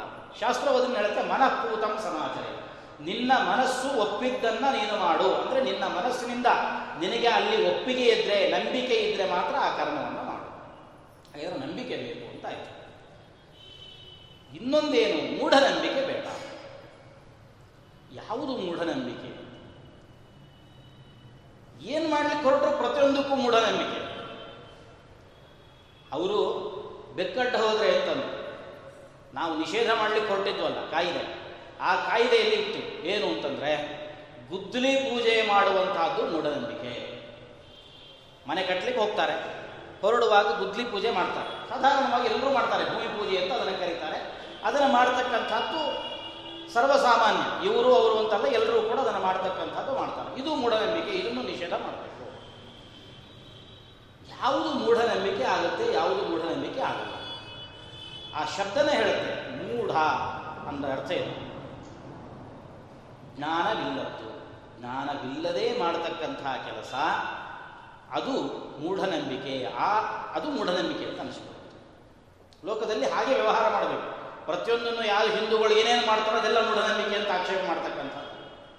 ಮತ್ತೆ ಯಾವುದೇ ಒಬ್ಬ ಮತ, ಸ್ಥಾಪಕ, ಒಂದು ಮತವನ್ನು ನಾನು ಅನು ಅನುಯಾಯಿ ಆಗಿದ್ದೇನೆ ಅಂತ ಹೊರಟಾಗ ಅವನಿಗೆ ಸಂಬಂಧಪಟ್ಟಂತಹ ಒಂದು ಗ್ರಂಥ ಅವನು ಒಪ್ಪಿಕೊಳ್ಳಲೇಬೇಕಾಗುತ್ತೆ ಅವನು ಹಿಂದೂ ಆಗಿರಬಹುದು ಕ್ರೈಸ್ತ ಧರ್ಮವನ್ನು ಪರಿಪಾಲನೆ ಮಾಡುವವರಾಗಿರಬಹುದು, ಮುಸಲ್ಮಾನನಾಗಿರಬಹುದು, ಯಾರೇ ಒಬ್ಬ ವ್ಯಕ್ತಿ ತಾನು ಇಹಲೋಕವನ್ನು ಮಾತ್ರ ಅಲ್ಲದೇನೆ ಪರಲೋಕವನ್ನು ಅಪೇಕ್ಷೆ ಇಟ್ಟುಕೊಂಡು ತಾನು ಏನಾದರೂ ಒಂದು ಕರ್ಮವನ್ನು ಮಾಡಲಿಕ್ಕೆ ಹೊರಟಿದ್ದಾನೆ ಅಂತಂದರೆ ಅವನಿಗೊಂದು ಮೂಲಭೂತವಾಗಿರತಕ್ಕಂಥ ಒಂದು ಧರ್ಮಗ್ರಂಥ ಬೇಕು. ಅದನ್ನು ನಾವುಗಳು ಶಾಸ್ತ್ರ ಅಂತ ಕರಿತೇವೆ. ಶಾಸ್ತ್ರ ಅಂದರೆ ಅದರ ಚೌಕಟ್ಟಲ್ಲಿ ತುಂಬ ಸೇರಿಕೊಳ್ತಾವೆ ಹಾಗಾದರೆ ಯಾವುದು ಶಾಸ್ತ್ರದಲ್ಲಿ ಹೇಳಿದೆಯೋ ಅದನ್ನ ಮಾಡಿದರೆ ಅದು ಮೂಢನಂಬಿಕೆ ಅಂತ ಅನಿಸಿಕೊಳ್ಳಲ್ಲ. ಅಂದರೆ ಕೆಲವು ಕರ್ಮಗಳು ಮಾಡುವ ಕರ್ಮಗಳಲ್ಲಿ ಶಾಸ್ತ್ರ ಹೇಳಿದೆ ಅಂತ ಕೆಲವು ಕರ್ಮಗಳನ್ನು ಮಾಡ್ತೇವೆ. ಕೆಲವು ಕರ್ಮಗಳನ್ನು ಮಾಡ್ತಿರ್ತೇವೆ. ಹೇಗೆ ಅಂತಂದರೆ ವಿಜ್ಞಾನ ಒಪ್ಪಿದೆ ಅಂತ ಕೆಲವು ಕರ್ಮಗಳನ್ನು ಮಾಡ್ತೇವೆ. ಈಗ ಪ್ರತಿಯೊಬ್ಬ ಮನುಷ್ಯ ಬೆಳೆಗಾಲ ಕೂಡಲೇ ಜಾಗಿಂಗ್ ಹೋಗ್ತಾನೆ ಎಕ್ಸಸೈಸ್ ಮಾಡ್ತಾನೆ. ಯಾಕೆ ಮಾಡ್ತೀರಿ? ಅಂತ ಕೇಳಿದೆ ಇದನ್ನು ಮಾಡಬೇಕು ಅಂತ ಯಾವ ಶಾಸ್ತ್ರದಲ್ಲಿಯೂ ಹೇಳಲಿಲ್ಲ. ಬೆಳಗ್ಗೆ ಎದ್ದು ಕೂಡಲೇ ವ್ಯಾಯಾಮ ಮಾಡಬೇಕು ಅಂತೆಲ್ಲ ಹೇಳ್ತಾರೆ. ಆದರೆ ಮಾಡ್ತೇವೆ ಯಾಕೆ ಅಂತಂದರೆ, ಆ ಮಾಡೋದ್ರಿಂದಾಗಿ ಆರೋಗ್ಯ ಇದೆ ಅನ್ನುವಂಥದ್ದು ವಿಜ್ಞಾನದಿಂದ ಸಿದ್ಧವಾಗಿರುವಂಥ ವಿಚಾರ. ಹಾಗಾದರೆ ಅದು ಮೂಢನಂಬಿಕೆ ಅಲ್ಲ. ಯಾಕೆಂದರೆ ಜ್ಞಾನಪೂರ್ವಕವಾಗಿ ಮಾಡೋ ಕಾರಣ ಅದರಂತೆ ನಮ್ಮ ಶಾಸ್ತ್ರದಲ್ಲಿ ಏನು ಹೇಳಿದ್ದಾರೋ, ಆ ಕರ್ಮಗಳನ್ನು ನಾವು ಆಚರಣೆ ಮಾಡ್ತೇವೆ. ಅವರ ಮೇಲೆ ನಮ್ಮ ನಂಬಿಕೆ ಇದೆ. ಅವರು ಸತ್ಯವಾದದ್ದನ್ನೇ ತಮ್ಮ ಅನುಭವದಿಂದ ಅದನ್ನು ಕಂಡುಕೊಂಡು ಯಾವುದು ಸರಿ ಅಂತ ಅನಿಸಿದೆ, ಯಾರು ಮುಂದಿನವರು ಅದನ್ನು ಮಾಡಿದರೆ ಅವರಿಗೆ ಒಳ್ಳೆಯದಾಗುತ್ತೆ ಅನ್ನೋ ಉದ್ದೇಶ ಇದೆ. ಆ ದೃಷ್ಟಿಯಿಂದ ಅವರು ಮಾಡಿರ್ತಾರೆ. ಆದ್ದರಿಂದಾಗಿ ಶಾಸ್ತ್ರದಲ್ಲಿ ಹೇಳಿದ್ದನ್ನು ಮಾಡಿದ ಕೂಡಲೇ ಅದೂ ಕೂಡ ಮೂಢನಂಬಿಕೆ ಅಂತ ಅನಿಸಿಕೊಳ್ಳಲ್ಲ. ಇಲ್ಲಿ ಮತ್ತೊಂದು ವಿಚಾರ ಹೇಳಲೇಬೇಕಾಗಿರುವಂತಹ ವಿಚಾರ ಏನು ಅಂತಂದರೆ ಶಾಸ್ತ್ರದಲ್ಲಿ ಹೇಳಿದ್ದಕ್ಕೆ ಎಷ್ಟೋ ವಿಷಯಗಳಿಗೆ ವಿಜ್ಞಾನವು ಬೆಂಬಲವನ್ನು ಸೂಚಿಸ್ತಾ ಇದೆ. ಅದು ವಿಜ್ಞಾನದಿಂದಲೂ ಕೂಡ ಅಧಿಕೃತ ಆಗಿರುತ್ತೆ ಇಂಥದ್ದನ್ನು ಮಾಡಿದರೆ ಒಳ್ಳೆಯದಾಗುತ್ತೆ ಅಂತ ವಿಜ್ಞಾನವೂ ಕೂಡ ಹೇಳ್ತಾರೆ ವಿಜ್ಞಾನದಲ್ಲಿ ಯಾವುದು ಸಿದ್ಧವಾಗಿದೆಯೋ ಅದು ಶಾಸ್ತ್ರದಲ್ಲಿಯೂ ಕೂಡ ಹೇಳಿರುತ್ತಾರೆ. ಉದಾಹರಣೆಗೆ ಏಕಾದಶಿ ಉಪವಾಸವನ್ನು ಮಾಡಿದರೆ ಒಳ್ಳೆಯದಾಗುತ್ತೆ ಒಬ್ಬ ವಿಜ್ಞಾನಿ ತನ್ನ ಗ್ರಂಥದಲ್ಲಿ ಬರೆದಿರ್ತಾರೆ ನಮಗನ್ಸುತ್ತೆ ಅವನೇ ನೀವು ಹೊಸದಾಗಿ ಹೇಳೋದು ನಮ್ಮ ಪೂರ್ವಜರೇ ಬರೆದಿಟ್ಟಿದ್ದಾರೆ. ಹಾಗಾದರೆ ಎಷ್ಟೋ ವಿಷಯಗಳು ವಿಜ್ಞಾನ ಒಪ್ಪಿಕೊಂಡದ್ದನ್ನು ಶಾಸ್ತ್ರಕಾರರು ಹೇಳಿರ್ತಾರೆ ಶಾಸ್ತ್ರಕಾರರು ಹೇಳಿದ್ದನ್ನು ವಿಜ್ಞಾನವೂ ಒಪ್ಪಿಕೊಂಡಿರುತ್ತೆ. ಅನ್ನುವಷ್ಟೇ ಕಾರಣದಿಂದಾಗಿ ಶಾಸ್ತ್ರದಲ್ಲಿ ಹೇಳಿದ್ದೆಲ್ಲದಕ್ಕೂ ಕೂಡ ವಿಜ್ಞಾನದ ಹಿನ್ನೆಲೆ ಹಿನ್ನೆಲೆಯನ್ನು ಹೇಳ್ತೀವಿ ಅಂತ ಹೇಳಲಿಕ್ಕೂ ಸಾಧ್ಯ ಇಲ್ಲ. ವಿಜ್ಞಾನ ಯಾವುದನ್ನು ತೀರ್ಮಾನಿಸಿದೆಯೋ ಅದೆಲ್ಲವೂ ಕೂಡ ಶಾಸ್ತ್ರದಲ್ಲಿ ಹೇಳಿದೆ ಅಂತ ಆಗಲಿಕ್ಕೂ ಇಲ್ಲ. ಇನ್ನೊಂದು ತಿಳ್ಕೊಳ್ಬೇಕಾದ ಅಂಶ ಏನು ಅಂತಂದರೆ, ವಿಜ್ಞಾನದಿಂದ ಏನು ಸಿದ್ಧ ಆಗಿದೆಯೋ, ಇದು ಇಷ್ಟೇ ಸತ್ಯ ಅಲ್ಲ. ಯಾಕೆಂದರೆ ವಿಜ್ಞಾನ ಅಂತಂದ್ಮೇಲೆ ಅದರ ಪರಿಶೋಧನೆಗಳು ನಿರಂತರವಾಗಿ ನಡೀತಾ ಇರುತ್ತೆ. ಇವತ್ತಿಗೆ ಇಷ್ಟೇ ವಿಜ್ಞಾನ ಅಂತ ತೀರ್ಮಾನ ಆದರೂ, ಇನ್ನೊಂದು ಐವತ್ತು ವರ್ಷಗಳು ಹೋದಾಗ ಮತ್ತಾವುದೋ ಒಬ್ಬ ವ್ಯಕ್ತಿ, ಒಬ್ಬ ವಿಜ್ಞಾನಿ ಹೊಸದಾಗಿ ಹುಟ್ಟುಕೊಂಡು ಮತ್ತಾವುದನ್ನೋ ಪರಿಶೋಧನೆ ಮಾಡಿ, ಇದು ಸತ್ಯ ಸಂಗತಿ ಅಂತ ಕೊಡ್ಬೋದು. ಅದು ನಮ್ಮ ಶಾಸ್ತ್ರದಲ್ಲಿ ಹಾಗಾಗಿ ವಿಜ್ಞಾನಕ್ಕೆ ಮಿತಿ ಇಲ್ಲ. ಆ ಸಂಶೋಧನೆ ಅದು ಮುಂದುವರಿತಾ ಅವರಿತಾ ಹೋಗುತ್ತೆ. ಹಾಗಾಗಿ ನಮಗೆ ಏನು ಶಾಸ್ತ್ರದಲ್ಲಿ ಬಂದಿದೆ, ಅದೆಷ್ಟೋ ಅಂಶಕ್ಕೆ ವಿಜ್ಞಾನದ ಹಿನ್ನೆಲೆ ಇರುವ ಕಾರಣದಿಂದಾಗಿ ನಾವು ಇಷ್ಟು ತೀರ್ಮಾನ ಮಾಡ್ಬೋದೇನು ಅಂತಂದರೆ, ಯಾವುದು ವಿಜ್ಞಾನದಿಂದ ಸಿದ್ಧವಾಗಿದ್ದು ಮಾಡ್ತಾ ಇದ್ದೇವೆ, ಅಥವಾ ಯಾವುದು ಶಾಸ್ತ್ರದಿಂದ ಸಿದ್ಧವಾಗಿದ್ದು ಮಾಡ್ತಾ ಇದ್ದೇವೆ, ಅದು ಖಂಡಿತವಾಗಿಯೂ ಕೂಡ ಅದು ಮೂಢನಂಬಿಕೆ ಅಲ್ಲ. ಮೂಢ ಅಂದರೆ ಮೌಢ್ಯದಿಂದ ಮಾಡ್ತಕ್ಕಂಥದ್ದು, ಏನೋ ಪರಂಪರೆಯಿಂದ. ಮಾಡಿ ಬಂದಿರತಕ್ಕಂತಹದ್ದು ಅಂತಲ್ಲ. ಇದನ್ನು ನಮ್ಮ ಶಾಸ್ತ್ರಗಳಲ್ಲಿ ಅಂತೂ ಮುಖ್ಯವಾಗಿ ಇದನ್ನು ವಿಮರ್ಶೆ ಮಾಡಿ ಹೇಳಿದ್ದಾರೆ. ಇದು ಗತಾನುಗತಿಕ, ಆದರೆ ನಾವು ಮಾಡುವ ಅವಶ್ಯಕತೆ ಇಲ್ಲ. ನಮ್ಮ ಹಿಂದಿನವರು ಮಾಡಿದ್ದಾರೆ ಅಂತ ನಾವು ಮಾಡಬೇಕಾಗಿಲ್ಲ. ಯಾರಾದರೂ ಹಿರಿಯರು ಏನಾದರೂ ಒಂದು ಹೇಳಿದ್ರೆ ಮಾತ್ರ ಅದನ್ನು ಮಾಡಬೇಕು. ಅದರಿಂದಾಗಿ ಹಿಂದೂ ಧರ್ಮದಲ್ಲಿ ನಾವು ಹಿಂದೂಗಳು ಈ ಧರ್ಮವನ್ನು ಅನುಸರಿಸುವವರು ಏನು ಮಾಡ್ತಾ ಇದ್ದೇವೆ? ಇದು ಖಂಡಿತವಾಗಿಯೂ ಕೂಡ ಅದು ಮೂಢನಂಬಿಕೆ ಅಲ್ಲ. ಶಾಸ್ತ್ರದ ಹಿನ್ನೆಲೆ ಇದ್ದು ನಾವೆಲ್ಲ ಆ ಕರ್ಮಗಳನ್ನು ಮಾಡ್ತಾ ಇರತಕ್ಕಂಥದ್ದು ಇನ್ನೊಂದು ಹೇಳಿದ್ರು, ಬೇರೆ ಧರ್ಮದಲ್ಲಿ ಇದೆಯೋ ಬಿಟ್ಟಿದೆಯೋ ಗೊತ್ತಿಲ್ಲ. ಹಿಂದೂ ಧರ್ಮದಲ್ಲಿಯೇ ಇದು ಜಾಸ್ತಿ. ಅದ್ಯಾಕೆ ಹಿಂದೂ ಧರ್ಮದಲ್ಲಿ ಇದು ಜಾಸ್ತಿ? ಹಿಂದೂ ಧರ್ಮದಲ್ಲಿ ಯಾಕೆ ಒತ್ತಿ ಹೇಳೋದು? ಮೂಢನಂಬಿಕೆ ಅಂತಿದ್ರೆ ಅದು ಹಿಂದೂಗಳಲ್ಲಿ ಮಾತ್ರ ಅಂತ ಯಾಕೆ? ಎಲ್ಲ ಮತಗಳಲ್ಲಿಯೂ ಕೂಡ ನೀವು ಹಿಂದೂಗಳನ್ನು ಬೆರಳು ಮಾಡಿ ಏನು ತೋರಿಸ್ತಾ ಇದ್ದೀರೋ ಈ ಥರದ ನಂಬಿಕೆಗಳು, ಯಾವುದನ್ನ ಮೂಢನಂಬಿಕೆ ಅಂತ ತಿವುದು ತಿವುದು ನಮ್ಮನ್ನು ಹೇಳ್ತಿದ್ದೀರಲ್ಲ, ಇಂತಹ ಮೂಢನಂಬಿಕೆಗಳು ಪ್ರತಿಯೊಂದು ಮತದಲ್ಲಿಯೂ ಕೂಡ ಇದ್ದಾವೆ, ಪ್ರತಿಯೊಂದು ದೇಶದಲ್ಲೂ ಇದ್ದಾವೆ, ಮೂಲೆ ಮೂಲೆಗಳಿಗೂ ಇದ್ದಾವೆ. ಅದರಿಂದ ಭಾರತ ದೇಶದಲ್ಲಿ ಅಂತಲೇ ಅಲ್ಲ, ಪ್ರತಿಯೊಂದು ಮತದಲ್ಲಿಯೂ ಕೂಡ ಇದ್ದಾವೆ. ಉದಾಹರಣೆಗೆ ಕ್ರೈಸ್ತರು ದೇವರ ಎದುರುಗಡೆ ಹೋಗಿ ನಿಂತು ಪ್ರಾರ್ಥನೆ ಮಾಡಿದರೆ ತಮ್ಮ ಎಲ್ಲ ಪಾಪ ಕಳೆಯಿತು. ಹೇಳ್ಬೋದಲ್ಲ, ಇದು ಮೂಢನಂಬಿಕೆ ಅಂತ? ಅಲ್ಲಿ ಫಾದರು ಅವನು ಏನೋ ಬೈಬಲನ್ನು ಉಚ್ಚಾರಣೆ ಮಾಡ್ತಾ, ಹೇಳ್ತಾ ಹೇಳ್ತಾ ನೀರನ್ನು ಪ್ರೋಕ್ಷಣೆ ಮಾಡ್ತಾನೆ. ಇದರಿಂದಾಗಿ ಅವರೆಲ್ಲ ಪಾಪಗಳು ಕಳೆಯಿತು. ಯಾಕೆ ಇದು ಮೂಢನಂಬಿಕೆ ಆಗಬಾರ್ದು? ಒಬ್ಬ ಹಿಂದೂ ನದಿಯಲ್ಲಿ ಹೋಗಿ ಮುಳುಗುವಂತಹದ್ದು ನದಿಯಲ್ಲಿ ಸ್ನಾನ ಮಾಡಿದರೆ ಅವನಿಗೆ ಪಾಪ ಹೋಯಿತು ಅಂತ ಅವನೇನು ಅನ್ಕೊಂಡ? ಇದು ಮೂಢನಂಬಿಕೆ ಅಂತಾದರೆ ಅದು ಕೂಡ ಮೂಢನಂಬಿಕೆ ಆಗಬೇಕು ಕೆಲವು ವಿಶೇಷ ಸಂದರ್ಭಗಳಲ್ಲಿ ನಮ್ಮ ಮುಸಲ್ಮಾನ ಬಾಂಧವರು ಅವರ ದರ್ಗಾದ ಎದುರುಗಡೆ ನಿಂತುಕೊಂಡು ಕೆಲವು ಆಯುಧಗಳಿಂದ ದೇಹಕ್ಕೆ ಗಾಯ ಮಾಡ್ಕೋತ ನಾನು ಇಂಥ ಪಾಪ ಮಾಡಿದ್ದೆ ಇದೆಲ್ಲ ಹೋಗಲಿ ಹೋಗಲಿ ಅಂತ ಹೇಳ್ಕೊಂಡು ಗಾಯ ಮಾಡ್ಕೋತ ಇದು ಮೂಢನಂಬಿಕೆ ಅಲ್ಲ ಇದು ಮೂಢನಂಬಿಕೆನೆ. ಸಾಮ್ರಾಣಿಗಳನ್ನು ಹಾಕ್ತಾರೆ, ನವಿಲು ಗರಿಯಿಂದ ತಲೆ ತಲೆಗೆ ಬಡಿತಾರೆ. ಇದು ಮೂಢನಂಬಿಕೆ ಅಲ್ವಾ? ಹಾಗಾದರೆ ಅದ್ಯಾಕೆ ಪ್ರತಿಯೊಬ್ಬರೂ ಕೂಡ ಮೂಢನಂಬಿಕೆ ಮೂಢನಂಬಿಕೆ ಅಂತ ಬರುವಾಗ ಹಿಂದೂಗಳನ್ನು ಮಾತ್ರ ಯಾಕೆ ಬೆರಳು ಮಾಡಿ ತೋರಿಸ್ತಾರೆ? ಇವತ್ತಿಗೂ ಕೂಡ ಅರ್ಥ ಆಗದೇ ಒಂದು ದೊಡ್ಡ ಸಂಗತಿಯಾಗಿ ಉಳಿದಿರತಕ್ಕಂಥದ್ದು. ಹಾಗಾದರೆ ಅವರು ಮಾಡ್ತಾರೆ ಅಂದರೆ ಅವರಿಗೂ ಒಂದು ಏನೋ ಹಿನ್ನೆಲೆ ಇದೆ. ಅದನ್ನು ತಪ್ಪು ಅಂತ ನಾನೇನು ಈ ಪ್ರತಿಪಾದನೆ ಮಾಡಲಿಕ್ಕೆ ಹೊರಟಿದ್ದಲ್ಲ. ಮೂಢನಂಬಿಕೆ ಅನ್ನೋ ಕಾರಣದಿಂದ ಹಿಂದೂಗಳನ್ನು ನೀವು ಅಲ್ಲಗಳೆಯುವುದು ಅಂತಾದರೆ ಹಾಗಾದರೆ ಬೇರೆ ಮತದಲ್ಲಿಯೂ ಕೂಡ ಅದು ಅನುಸ್ಯೂತವಾಗಿ ಇರತಕ್ಕಂಥದ್ದಾಗಿದೆ. ಇದು ಭಾರತ ದೇಶದಲ್ಲೂ ಅಲ್ಲ. ಒಂದು ಪುಸ್ತಕ ಓದ್ತಾ ನಾನು ತಿಳಿಯುತ್ತೇನು ಅಂತಂದರೆ, ಇಂಗ್ಲೆಂಡಿನಲ್ಲಿ ಒಂದು ನಂಬಿಕೆ ಸಣ್ಣ ಮಕ್ಕಳಿಗೆ ಒಂದು ವರ್ಷದವರೆಗೆ ಅವರ ಉಗುರನ್ನು ಕಟ್ ಮಾಡಬಾರ್ದು. ಉಗುರು ತೆಗಿಬಾರ್ದು ಮಕ್ಕಳಿಗೆ. ಎಷ್ಟು ಉದ್ದ ಬೆಳೆದು ಅದು ಹಾಗೆ ಕಾಪಾಡ್ಕೊಂಡು ಬರ್ತಾರೆ. ಮಕ್ಕಳಿಗೆ ಎಷ್ಟು ಗಾಯ ಆಗ್ಬೋದು. ಮಕ್ಕಳು ಪರಚ್ಕೋತಾವೆ ಮಕ್, ಮೈಯನ್ನು. ಎಷ್ಟು ಗಾಯ ಆಗ್ಬೋದು. ಆದರೂ ತೆಗೆಯಲ್ಲ. ಯಾಕೆ ತೆಗೆಯಲ್ಲ ಅಂದ್ರೆ ಅವ್ರಿಗೊಂದು ನಂಬಿಕೆ ಅಂತ ಏನು ನಂಬಿಕೆ? ಒಂದು ವರ್ಷದ ಒಳ ಒಳಗೆ ಮಕ್ಕಳಿಗೆ ಉಗುರು ತೆಗೆದ್ರೆ ಮಕ್ಕಳು ಕುಳ್ಳುಕಾಗ್ತಾರೆ ತೆಗಿಬಾರ್ದು. ಇನ್ನೊಂದು ದೇಶದಲ್ಲಿ ಒಂದು ನಂಬಿಕೆ ಇದೆ. ಏನು ಅಂತಂದರೆ ನಮ್ಮಲ್ಲಿ ದೃಷ್ಟಿ ತೆಗೆಯೋದು ಒಂದು ಸಣ್ಣ ಮಕ್ಕಳಿಗೆ ದೃಷ್ಟಿ ಆಯಿತು ಅವ್ರ ಆರೋಗ್ಯ ಹಾಳಾದ ಮೊದಲು ತಂದೆ ತಾಯಿಗಳು ಮಾಡ್ತಾರೆ ಏನು ಮಾಡ್ತಾರೆ? ದೃಷ್ಟಿ ತೆಗಿಬೇಕು ಅಂತ ದೃಷ್ಟಿ ತೆಗಿತಾರೆ. ಸ್ಕಾಟ್ಲ್ಯಾಂಡ್ನಲ್ಲಿ ಅಲ್ಲೂ ಮಕ್ಕಳಿಗೆ ದೃಷ್ಟಿ ಆಗುತ್ತೆ. ಅವ್ರಿಗೂ ಒಂದು ನಂಬಿಕೆ. ಹಂಗೇನಾದರೂ ದೃಷ್ಟಿಯಾಗಿ ಮಗು ಇದ್ದಕ್ಕಿದ್ದಂತೆ ಊಟ ಮಾಡೋದಿಲ್ಲ, ಅನಾರೋಗ್ಯಕ್ಕೆ ಗುರಿಯಾಯಿತು ಈ ಸಂದರ್ಭದಲ್ಲಿ ಏನು ಮಾಡ್ತಾರೆ ಅಂತಂದರೆ, ಒಂದು ಲೋಟದಲ್ಲಿಯೋ, ತಂಬಿಗೆಯಲ್ಲಿಯೋ ನೀರು ಹಾಕಿ ಅದರಲ್ಲಿ ಚಿನ್ನದ ಕಾಯಿನನ್ನು ಹಾಕಿ ಸ್ವಲ್ಪ ಹೊತ್ತು ಇಟ್ಟು, ಆಮೇಲೆ ಆ ನೀರನ್ನು ಮಗುವಿಗೆ ಕುಡಿಸ್ತಾರೆ. ಮಗುವಿಗೆ ಅದನ್ನು ಪ್ರೋಕ್ಷಣೆ ಮಾಡ್ತಾರೆ. ಹಾಗಾದರೆ ಇದು ಮೂಢನಂಬಿಕೆ ಅಂತಾದರೆ ಆಗ್ಬೋದಲ್ಲ? ಇದು ಮೂಢನಂಬಿಕೆ ಆಗ್ಬೋದು. ಇನ್ನೊಂದು ಐರಿಷ್ನಲ್ಲಿ ಇನ್ನೊಂದಿದೆ ಅಂತ. ನಮಗೆ ಹಳ್ಳಿಗಳಲ್ಲಿ ಮಕ್ಕಳಿಗೆ ಮಾತ್ರ ದೃಷ್ಟಿ ಅಂತ ಹೇಳಲ್ಲ. ಹಳ್ಳಿಗಳಲ್ಲಿ ಎಮ್ಮೆಗೆ ದೃಷ್ಟಿ ಆಯಿತು ಸರಿಯಾಗಿ ಹಾಲು ಕೊಡಲಿಲ್ಲ. ಹಸುವಿಗೆ ದೃಷ್ಟಿ ಆಯ್ತು ಸರಿಯಾಗಿ ಹಾಲು ಕೊಡ್ತಾ ಇಲ್ಲ, ಯಾಕೋ ನಮ್ಮ ಹಸು ಅಂತ. ಒಂದು ವಾರದಿಂದ ಹಾಲು ಕೊಡ್ತಾ ಇಲ್ಲ.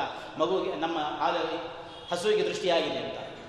ಅವರಿಗೆ ಈ ಕುದುರೆಗಳನ್ನು ಬೆಳೆಸಿರ್ತಾರೆ ದಷ್ಟಪುಷ್ಟವಾಗಿ ಕುದುರೆಗಳು ಬೆಳೆದಿರ್ತಾರೆ. ಆ ಕುದುರೆಗಳನ್ನು ನೋಡಿ ಯಾರಾದರೂ ಒಬ್ಬ ಬಂದು ಏನೋ ನಿನ್ನ ಕುದುರೆ ಇಷ್ಟು ಚೆನ್ನಾಗಿ ಬೆಳೆಸಿದೆಯಲ್ಲ? ಅಂತಂದ್ರೆ ಸಾಕಂತ. ಅವನು ಹೇಳ್ತಾನಂತೆ, ದೃಷ್ಟಿ ಬಿಟ್ಟು ಬಿಟ್ಟಿಯಾ? ಒಂದು ಕೆಲಸ ಮಾಡಿ. ಎಲ್ಲಿಂದ ಅಂದಿಯಲ್ಲ ನೀನು? ಎಲ್ಲಿಂದ ನೋಡಿ ಅಂದಿಯಲ್ಲ? ಅಲ್ಲಿಂದ ಓಡ್ಕೊಂಡು ಬಂದು ಆ ಕುದುರೆಗೆ ಒಂದ್ಸಲ ಉಗುಳಿ ಆ ದೃಷ್ಟಿ ಬರುತ್ತೆ ಯಾಕಂದ್ರೆ ಉಗುಳೋದ್ರಿಂದ ಅದಕ್ಕೆ ದೃಷ್ಟಿದೋಷ ಪರಿಹಾರ ಆಗುತ್ತೆ. ಇಂತಹ ನಂಬಿಕೆಗಳು ಭಾರತ ದೇಶದಲ್ಲಿ ಮಾತ್ರ ಇರೋದಲ್ಲ, ಇಡೀ ಪ್ರಪಂಚದ ಮೂಲೆ ಮೂಲೆಗಳಲ್ಲಿಯೂ ಕೂಡ ಇದೆ. ಪ್ರತಿಯೊಂದು ಮತ ಮತದಲ್ಲಿಯೂ ಕೂಡ ಇದೆ. ಆದರೆ ನಮಗೆ ಅಪಹಾಸ್ಯ ಮಾಡುವಾಗ, ಹೀಯಾಳಿಸುವಾಗ ಮಾತ್ರ ಹಿಂದೂ ಧರ್ಮವೇ ಕಾಣಿಸುತ್ತೆ ಅನ್ನುವಂಥದ್ದು ಇವತ್ತಿಗೂ ಕೂಡ ಗೋಚರವಲ್ಲದೇ ಇರತಕ್ಕಂಥ ಒಂದು ಸಂಗತಿಯಾಗಿದೆ. ಅದರಿಂದಾಗಿ ಯಾವುದನ್ನ ನಾವು ಇವತ್ತಿಗೆ ಮೂಢನಂಬಿಕೆ ಅಂತ ಕರೀಬಹುದು ಅಂತಂದರೆ, ಯಾವುದಕ್ಕೆ ನಾವು ನಂಬಿಕೊಂಡು ಬಂದಂತಹ ಶಾಸ್ತ್ರದ ಹಿನ್ನೆಲೆ ಇಲ್ಲ. ಶಾಸ್ತ್ರ ಅಂತ ಯಾಕೆ ಅದನ್ನು ಒತ್ತಿ ಹೇಳ್ತಿದ್ದೀನಿ ಅಂತಂದರೆ, ಆ ಶಾಸ್ತ್ರವನ್ನು ಹೇಳಿರತಕ್ಕಂತಹ ಋಷಿಮುನಿಗಳು, ಅವರು ತಮ್ಮ ಅನುಭವದಿಂದ ಅದನ್ನು ಮಾಡಿ, ಆವತ್ತು ಆ ವಿಷಯದಲ್ಲಿ ಸಫಲರಾಗಿ, ಆ ನಂತರದಲ್ಲಿ ಅದನ್ನು ಗ್ರಂಥಗಳಲ್ಲಿ ಬರೆದಿಟ್ಟಿದ್ದಾರೆ. ಮುಂದಿನವರಿಗೆ ಒಳ್ಳೆಯದಾಗಲಿ ಅನ್ನೋ ದೃಷ್ಟಿಯಿಂದ ಅದನ್ನು ಬರೆದಿಟ್ಟಿದ್ದಾರೆ. ಅದರಿಂದಾಗಿ ಅಲ್ಲಿ ಹೇಳಿರತಕ್ಕಂಥದ್ದು ಯಾವತ್ತಿಗೂ ಕೂಡ ಅದು ಮೂಢನಂಬಿಕೆ ಅಂತ ಅನಿಸಿಕೊಳ್ಳಲ್ಲ. ನನ್ನ ವಿವರಣೆ ಜಾಸ್ತಿ ಆದರೂ ಒಂದು ಮಾತು. ಇನ್ನು ಕೆಲವು ಏನಾಗುತ್ತೆ ಅಂತಂದರೆ, ಈ ಶಾಸ್ತ್ರದಲ್ಲಿ ಹೇಳಿರತಕ್ಕಂಥ ವಿಚಾರಗಳನ್ನು ನಾವು ಸರಿಯಾಗಿ ಅರ್ಥ ಮಾಡ್ಕೊಳ್ಳೋದು. ಆ ಕಾರಣದಿಂದಲೂ ಕೂಡ ಅದು ಮೂಢನಂಬಿಕೆ ಆಗಿರ್ಬೋದು ಈಗ ಉದಾಹರಣೆಗೆ, ನಾವು ಹೋಳಿ ಹಬ್ಬ ಅಂತ ಹೋಳಿ ಹಬ್ಬ. ಅದಕ್ಕೆ ಆವತ್ತು ಕಟ್ಟಿಗೆಗಳನ್ನು ಹಾಕಿ ಒಂದು ಕೇರೆ ಕೇರೆಗಳಲ್ಲಿಯೂ ಕೂಡ ಸುಡ್ತಾರೆ. ಕಾಮಣ್ಣ ನಾವು ಸುಡ್ತೇವೆ ಅಂತ. ಸುಡ್ಲಿ, ಇನ್ನೊಂದು ಅದಕ್ಕೆ ಹೆಸರಿದೆ, ಹೋಳಿಕಾ ಹಬ್ಬ ಅಂತ ಅದಕ್ಕೆ ಹೆಸರು. ಹೋಳಿ ಹಬ್ಬ ಅಂತ ಅನ್ನೋದು ಹೋಳಿಕಾ ಹಬ್ಬ ಅಂತ. ಯಾಕದಕ್ಕೆ ಹೋಳಿಕಾ ಅಂತ ಹೆಸರು ಬಂತು ಅಂತಂದ್ರೆ, ಈ ಹಿರಣ್ಯಾಕ್ಷ, ಹಿರಣ್ಯಕಶಿಪಗಳು. ಅವಳ ಅಕ್ಕ ಒಬ್ಬಳಿದ್ರು ಅವಳ ಹೆಸರು ಹೋಳಿಕಾ. ಅವಳ ಹೆಸರು ಹೋಳಿ. ಹಿರಣ್ಯಕಶಿಪು ಪ್ರಹ್ಲಾದನನ್ನ ಏನಾದರೂ ಮಾಡಿ ಕೊಲ್ಲೇಬೇಕು ಅಂತ ಹೊರಟನಲ್ಲ, ಹೊರಡುವಾಗ ಏನಾಯಿತು ಏನು ಮಾಡಿದರೂ? ಪ್ರಹ್ಲಾದನನ್ನ ಕೊಲ್ಲಿಕ್ಕಾಗ್ತಿಲ್ಲ ಕೊನೆಗೆ ಒಂದು ಉಪಾಯ ಮಾಡಿದಂತೆ ಅವಳ ಹೋಳಿಕಾಗಿ ಹೇಳಿದಂತೆ ಅವಳಿಗೊಂದು ಶಕ್ತಿ ಇತ್ತು. ಅವಳಿಗೆ ಅಗ್ನಿಸ್ತಂಭನ ವಿದ್ಯೆ ಗೊತ್ತಿತ್ತು. ಅದಕ್ಕೆ ಅವನು ಹೇಳ್ದ, ನೀನು ಪ್ರಹ್ಲಾದನನ್ನ ಹಿಡಿದು ಕೂತ್ಕೋ, ನಾವು ನಿಮಗೆ ಬೆಂಕಿ ಹಾಕ್ತೇವೆ. ನೀನು ಪ್ರಹ್ಲಾದನನ್ನ ಅವನು ಸುಟ್ಟು ಕೂಡಲೇ ಅಲ್ಲಿ ಬಿಟ್ಬಿಡು, ಅವನು ಸಾಯ್ತಾನೆ ನೀನು ಹೇಗೂ ಅಗ್ನಿಸ್ತಂಭನ ವಿದ್ಯೆ ಇರೋದ್ರಿಂದಾಗಿ ನೀನು ಎದ್ದು ಬರಬಹುದು ಅಂತ ಹೇಳ್ದ. ಅದಕ್ಕೆ ಸರಿ ಹೋಳಿಕೆ ಅಂತ ಏನು ಅವಳ ಅಕ್ಕ ಇದ್ಲು, ಅವಳ ಕೈಯಲ್ಲಿ ಪ್ರಹ್ಲಾದನನ್ನು ಕೊಟ್ಟರು ಕಟ್ಟಿಗೆ ಹಾಕಿದ್ರು ಸುಟ್ಟು. ಸುಟ್ಟಾಗ ಏನಾಯಿತು ಆ ಹೋಳಿಕೆ ಆ ಬಿಸಿ ತಾಳ್ಕೊಳ್ಳಿಕ್ಕಾಗದೆ ಕೂಗ್ಲಿಕ್ಕೆ ಶುರು ಮಾಡಿದ್ಲು ಬೊಬ್ಬೆ ಹಾಕ್ಲಿಕ್ಕೆ ಶುರು ಮಾಡಿದ್ಲು.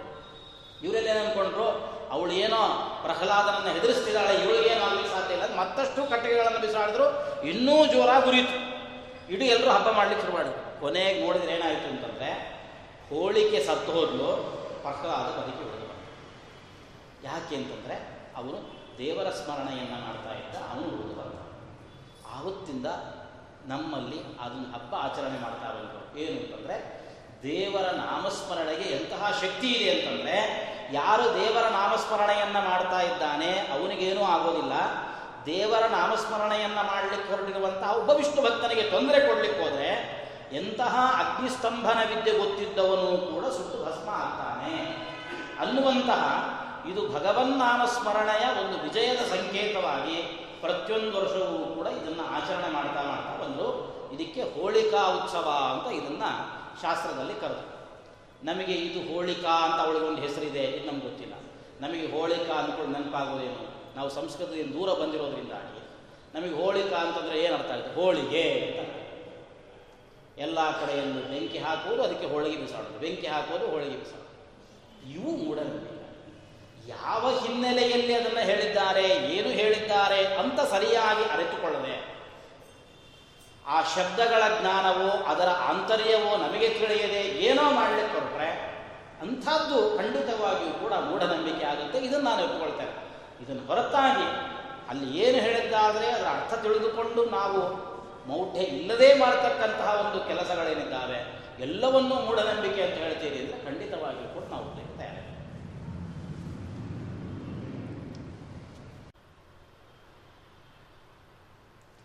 ಇನ್ನೊಂದು ಅವರು ಹೇಳಿದರು, ಕೆಲವು ಸಂದರ್ಭಗಳಲ್ಲಿ ಬೆಕ್ಕು ಅಡ್ಡ ಬರುತ್ತೆ, ಇದನ್ನು ನಂಬ್ತೇವೆ, ಅಲ್ಲಿ ನಿಂತ್ಕೊಂಡು ಬಿಡ್ತೇವೆ ಇದು ಮೂಢನಂಬಿಕೆ ಆಗುತ್ತೆ.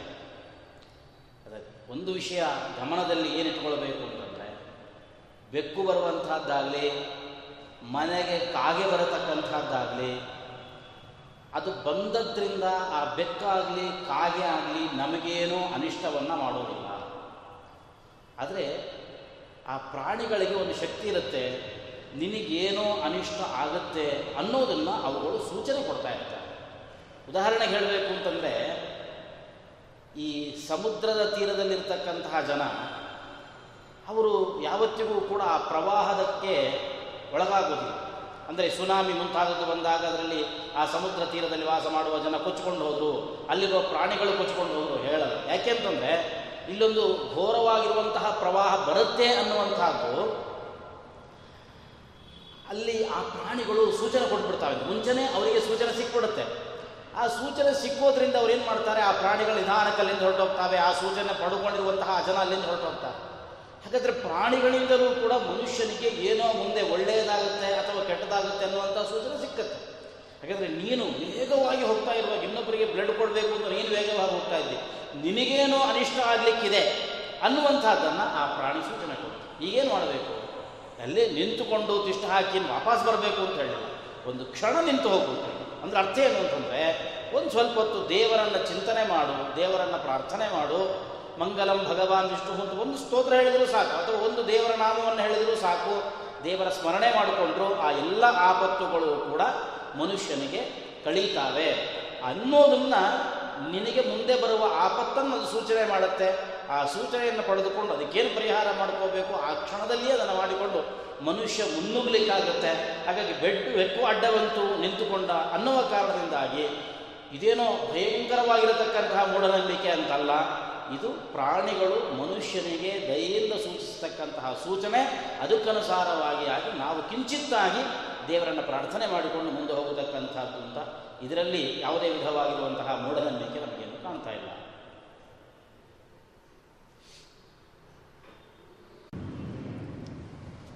ಮೂಢನಂಬಿಕೆ ಅನ್ನೋದು ಅದು ನಿಮ್ಮಿಂದ ಬಿಟ್ಟು ಹೋಗಲಿಕ್ಕೆ ಸಾಧ್ಯನೇ ಇಲ್ಲ.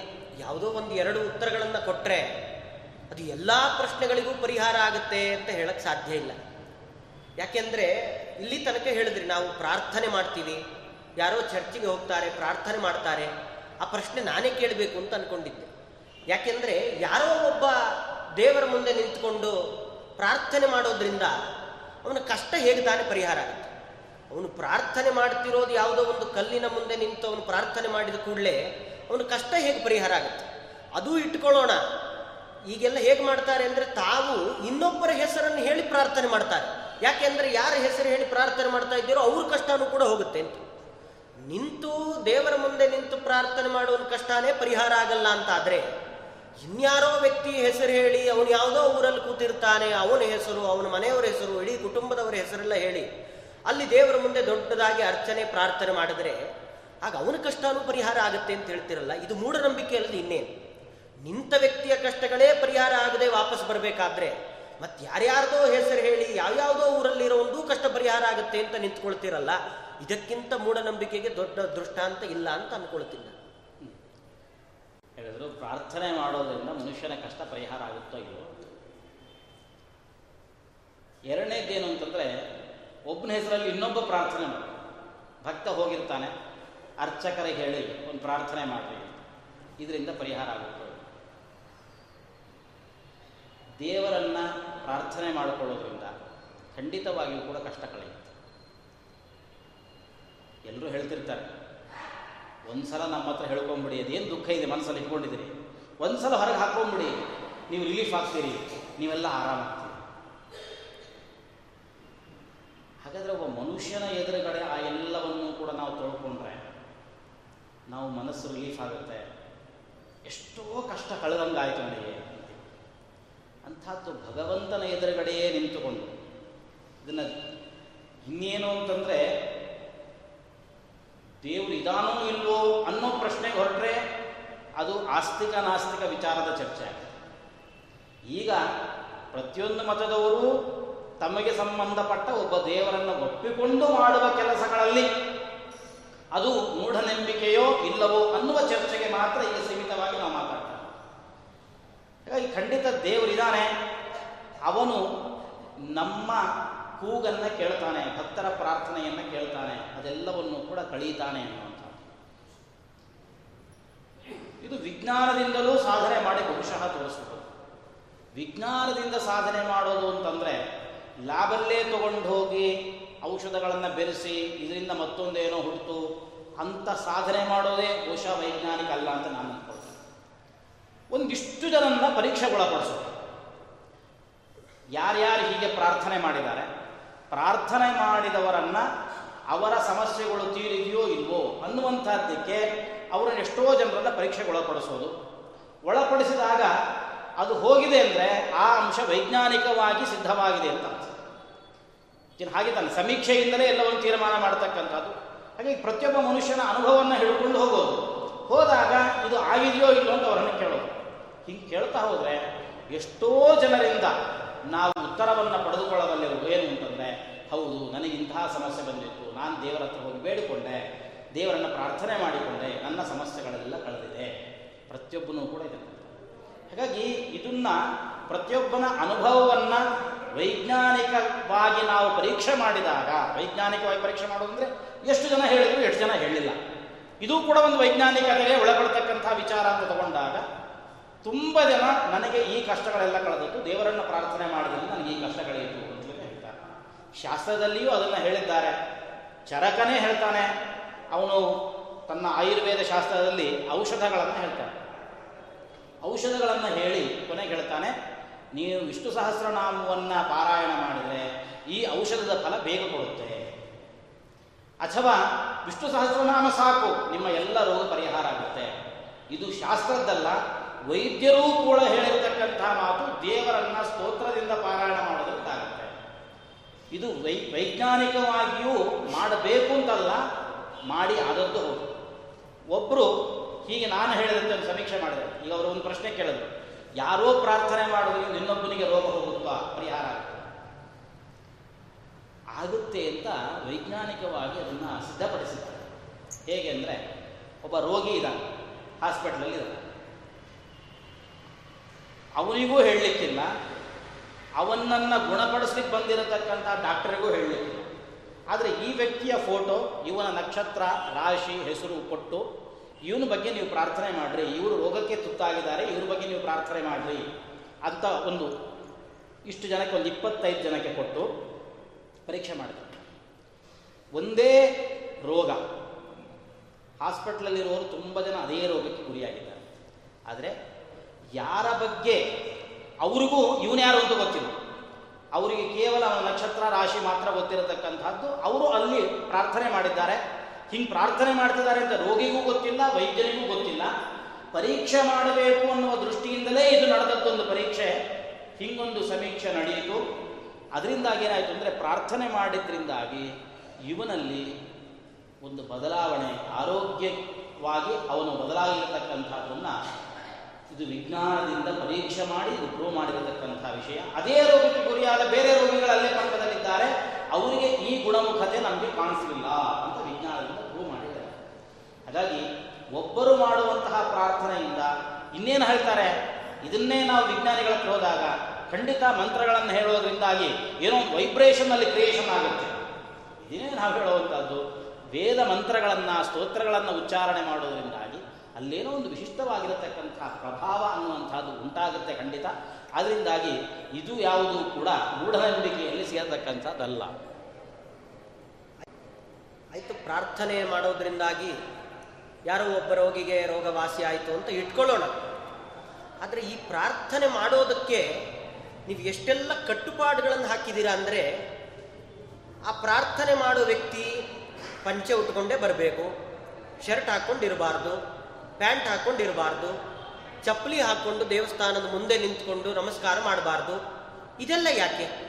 ಯಾಕೆಂದ್ರೆ ಒಬ್ಬ ಪ್ರಾರ್ಥನೆ ಮಾಡೋದ್ರಿಂದಾಗಿ ಅವನ ಕಷ್ಟ ಪರಿಹಾರ ಆಗುತ್ತೆ ಅಂತ ನೀವು ಹೇಳಿದ್ರಲ್ಲ, ಅಷ್ಟೇ ಸಾಕು. ಅದರ ಮೇಲೆ ಸಂಬಂಧಪಟ್ಟ ಈ ವೇಷಭೂಷಣಗಳಿದೆಯಲ್ಲ, ಅದನ್ನು ಎಲ್ಲ ಯಾಕೆ ತೀರ್ಮಾನ ಮಾಡ್ತೀರಾ? ದೇವಸ್ಥಾನಕ್ಕೆ ಅವನಿಗೆ ಹೇಗೆ ಅನುಕೂಲ ಆಗುತ್ತೋ ಹಾಗೆ ಬರ್ತಾನೆ. ಅವನಿಗೆ ಹೇಗೆ ಇಷ್ಟಾನೋ ಹಾಗೆ ಬರ್ತಾನೆ. ಉದ್ದೇಶ ಏನು ನಿಮ್ಮದು? ದೇವರನ್ನು ಪ್ರಾರ್ಥನೆ ಮಾಡಿದ್ರೆ ಕಷ್ಟ ಪರಿಹಾರ ಆಗುತ್ತೆ. ಪ್ರಾರ್ಥನೆ ಮಾಡ್ಬೇಕು ತಾನೆ? ಹೆಂಗೆ ಮಾಡಿದ್ರೆ? ಯಾವ ವೇಷದಲ್ಲಿ ಮಾಡಿದ್ರೆ ಏನು? ಯಾವ ಬಟ್ಟೆ ಹಾಕ್ಕೊಂಡಿದ್ರೆ ಏನು? ಅವನಿಗೆ ಯಾವ್ದು ಯಾವುದೋ ಅವಸರ ಇರುತ್ತೆ. ಅವನು ಅದಕ್ಕೆ ಅನುಕೂಲ ಆಗಿ ದೇವಸ್ಥಾನಕ್ಕೆ ಬರ್ತಾನೆ. ಅದರಲ್ಲೂ ನೀವು ವೇಷ, ಭೂಷಣ ಇದನ್ನೆಲ್ಲ ಹಾಕ್ಕೊಂಡೇ ಬರಬೇಕು. ಅದನ್ನು ಬಿಟ್ಟು ಪ್ರಾರ್ಥನೆ ಮಾಡಿದ್ರೆ ಅದು ದೇವ್ರಿಗೆ ತಲುಪೋದಿಲ್ಲ ಅಂತ ಹೇಳ್ತಿರಲ್ಲ. ಇದನ್ನು ಇದನ್ನು ಏನಂತ ಕರಿತೇವೆ ಅಂದರೆ ಮೂಢನಂಬಿಕೆ ಅಂತ ಕರಿತೇವೆ. ಯಾಕೆಂದ್ರೆ ಈ ಪ್ರಾರ್ಥನೆ ಅನ್ನೋದು ಏನಿದೆ, ಅದೇ ನಿಮಗೆ ಮುಖ್ಯ ಅನ್ನೋದಾದ್ರೆ ವೇಷಭೂಷಣಗಳ ಬಗ್ಗೆ ಯಾಕೆ ಅಷ್ಟೊಂದು ತಲೆ ಕೆಡಿಸ್ಕೊಳ್ತೀರಾ?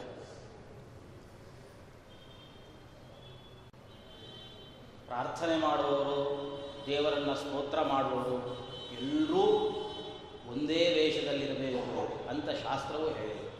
ಶಾಸ್ತ್ರದಲ್ಲಿ ಎಷ್ಟೋ ಬಾರಿ ಹೇಳುವಂಥದ್ದಿದೆ ಪ್ರಯಾಣ ಮಾಡ್ತಾ ಇರುವಾಗಲೂ ನೀನು ದೇವರನ್ನು ಸ್ತೋತ್ರ ಮಾಡಬಹುದು ಮತ್ತು ಯಾವುದೋ ಒಂದು ಅವಸ್ಥೆಯಲ್ಲಿರುವಾಗಲೂ ನೀನು ದೇವರನ್ನು ಸ್ತೋತ್ರ ಏನು ಆದರೆ ಕೆಲವು ಸಂದರ್ಭಗಳಲ್ಲಿ ಕೆಲವರಿಗೆ ವಿಶೇಷವಾಗಿರುವಂಥ ನಿಯಮ. ಈಗ ದೇವಸ್ಥಾನದಲ್ಲಿ ಪೂಜೆ ಮಾಡುವ ಅರ್ಚಕನಿದ್ದಾನೆ ದೇವಸ್ಥಾನದಲ್ಲಿ ಪೂಜೆ ಮಾಡುವ ಅರ್ಚಕ, ನಾನು ಪ್ಯಾಂಟ್ ಹಾಕ್ಕೊಳ್ತೇನೆ, ನಾನು ಶರ್ಟ್ ಹಾಕ್ಕೊಳ್ತೇನೆ, ಪೂಜೆ ಮಾಡ್ತೇನೆ. ಅಂದರೆ ಇದಕ್ಕೆ ಶಾಸ್ತ್ರಕಾರ ಸಮ್ಮತಿ ಇಲ್ಲ. ನಾನೊಂದು ಉದಾಹರಣೆ ಕೊಡ್ತೇನೆ. ಸೈನ್ಯದಲ್ಲಿ ಸೈನಿಕರಿದ್ದಾರೆ. ಸೈನಿಕರಿಗೆ ಅವರದ್ದೇ ಆಗಿರುವಂತಹ ಕೆಲವು ವೇಷಭೂಷಣಗಳು ಖಂಡಿತ ಇದ್ದೇ ಇರ್ತಾರೆ ಅವರು ಅವರು ಅಲ್ಲೇ ಇರಬೇಕಾಗಿಲ್ಲ. ನಮ್ಗೆ ಈ ಕಡೆ ಬಂದರೂ ಗೊತ್ತಾಗುತ್ತೆ. ನೀವು ಮಿಲ್ಟ್ರಿಲಿ ಇದ್ದೀರಾ ಅಂತ ಕೇಳ್ತೀವಿ ಅವ್ರು ನೋಡಿದ ಕೂಡಲೇ. ಯಾಕೆಂದ್ರೆ ಅವ್ರ ಕಟಿಂಗು ಅವನ ವ್ಯವಹಾರ, ವೇಷ, ಭೂಷ ನೋಡಿದ್ರೆ ನಮ್ಗೆ ತೀರ್ಮಾನ ಆಗುತ್ತೆ. ಯಾಕಂದ್ರೆ ಇದೇ ಥರನೇ ಅವನು ಕಟಿಂಗ್ ಮಾಡಿಸ್ಕೊಳ್ಬೇಕು ಅಂತ ಹೇಳ್ತಾರೆ. ಅವನು ಅದೇ ಥರನೇ ಯೂನಿಫಾರ್ಮಲ್ಲೇ ಯಾವಾಗಲೂ ಇರಬೇಕು.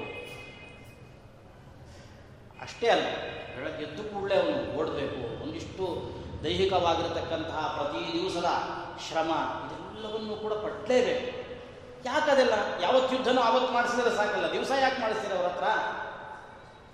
ಅಥವಾ ಪ್ರತಿ ದಿವಸ ಕೂತಿರ್ತಾನೆ, ಪಾಪ ಯಾರಾದರೂ ಅವನ ಆಫೀಸರ್ ಬಂದರೆ ಕೂಡಲೇ ಎದ್ದು ನಿಂತ್ಕೋಬೇಕು ಶೈಲಿ ಹೊಡಿಬೇಕು ಯಾಕೆ? ಏನಿದ್ರ ಅವಶ್ಯಕತೆ ಅಂತ ಕೇಳಿದ್ರೆ, ಅದಕ್ಕೆ ಅಲ್ಲಿ ಯಾಕೆ ಅದನ್ನು ಹೇಳ್ತಾರೆ ಅಂತಂದರೆ, ಆ ಎಲ್ಲ ವೇಷ, ಭೂಷ, ಆ ನಿಯಮಗಳು ಏನಿದ್ದಾವೆ ಅವರಿಗೆ ಯಾವಾಗಲೂ ಕೂಡ ನಾನು ಯುದ್ಧಕ್ಕೆ ಸನ್ನದ್ಧನಾಗಿದ್ದೇನೆ. ನೀನು ಯಾವಾಗಲೂ ಕೂಡ ಯುದ್ಧಕ್ಕೆ ಸನ್ನದ್ಧನಾಗಿರಬೇಕು ಅನ್ನುವಂಥದ್ದು ನಿರಂತರವಾಗಿ ಅವರಿಗೆ ಒಳಗಡೆಯಿಂದ ಅದು ಎಚ್ಚರ ಕೊಡ್ತಾ ಇರುತ್ತೆ, ಅವರು ಹಾಕಿಕೊಂಡಿರತಕ್ಕಂತಹ ವೇಷಭೂಷ ಇಲ್ಲ, ಯಾವತ್ತೋ ಒಂದು ದಿವಸ ಮಾಡಿದರೆ ಸಾಕು ಅಂತ ಅಂದ್ಕೊಂಡ್ರೆ ನಾಳೆ ಯುದ್ಧಕ್ಕೆ ಹೋಗಬೇಕು ಅಂತ ಅನ್ನುವಾಗ ಇಲ್ಲಿ ಗಡಿಬಿಡಿ ಆಗಿ ಆಗಲ್ಲ. ಪ್ರತಿ ದಿವಸ ಅವನು ಏನೇನು ಮಾಡ್ತಾ ಇದ್ದಾನೋ ಎಲ್ಲವನ್ನೂ ಕೂಡ ಸ್ಟಿಫ್ ಆಗಿ ಅದೇ ಕ್ರಮದಲ್ಲಿ ಅವನು ಮಾಡಬೇಕು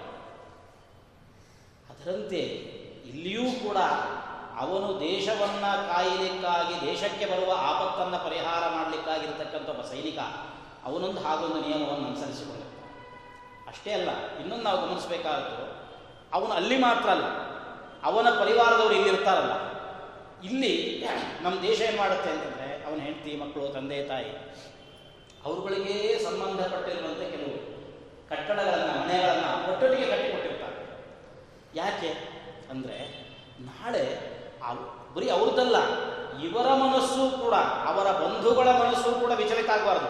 ಜನಸಾಮಾನ್ಯರ ಜೊತೆಗಿದ್ದು ಅಲ್ಲೆಲ್ಲೋ ಗಂಡ ಹೆಂಡತಿ ಒಟ್ಟೊಟ್ಟಿಗೆ ಓಡಾಡ್ತಾ ಇರೋದನ್ನು ಪದೇ ಪದೇ ಪದೇ ಪದೇ ನೋಡ್ತಾ ಇದ್ರೆ ಈ ಸೈನಿಕನ ಹೆಂಡತಿಗೂ ಅನ್ಸಕ್ಕೆ ಶುರುವಾಗುತ್ತೆ ನಾನು ಮಾತ್ರ ನನ್ನ ಗಂಡನಿಂದ ಯಾಕೆ ದೂರಿದ್ದೀನಿ ಈ ಸಲ ಅವ್ರು ಬರಲಿ, ಅವ್ರನ್ನ ನಾನು ಬಿಟ್ಟು ಕಳಿಸೋದೇ ಇಲ್ಲ ಅಂತ ಅದರಿಂದ ಅವರದ್ದೇ ಆದ ಮನಸ್ಥಿತಿಗೆ ಒಗ್ಗುವ ಕೆಲವು ಕಟ್ಟಡಗಳನ್ನು ಕಟ್ಟಿಕೊಡ್ತಕ್ಕಂಥದ್ದು ಅವರೆಲ್ಲೋ ಮತ್ತೆ ಹೊರಗಡೆ ಹೋಗೋದು ಬೇಡ.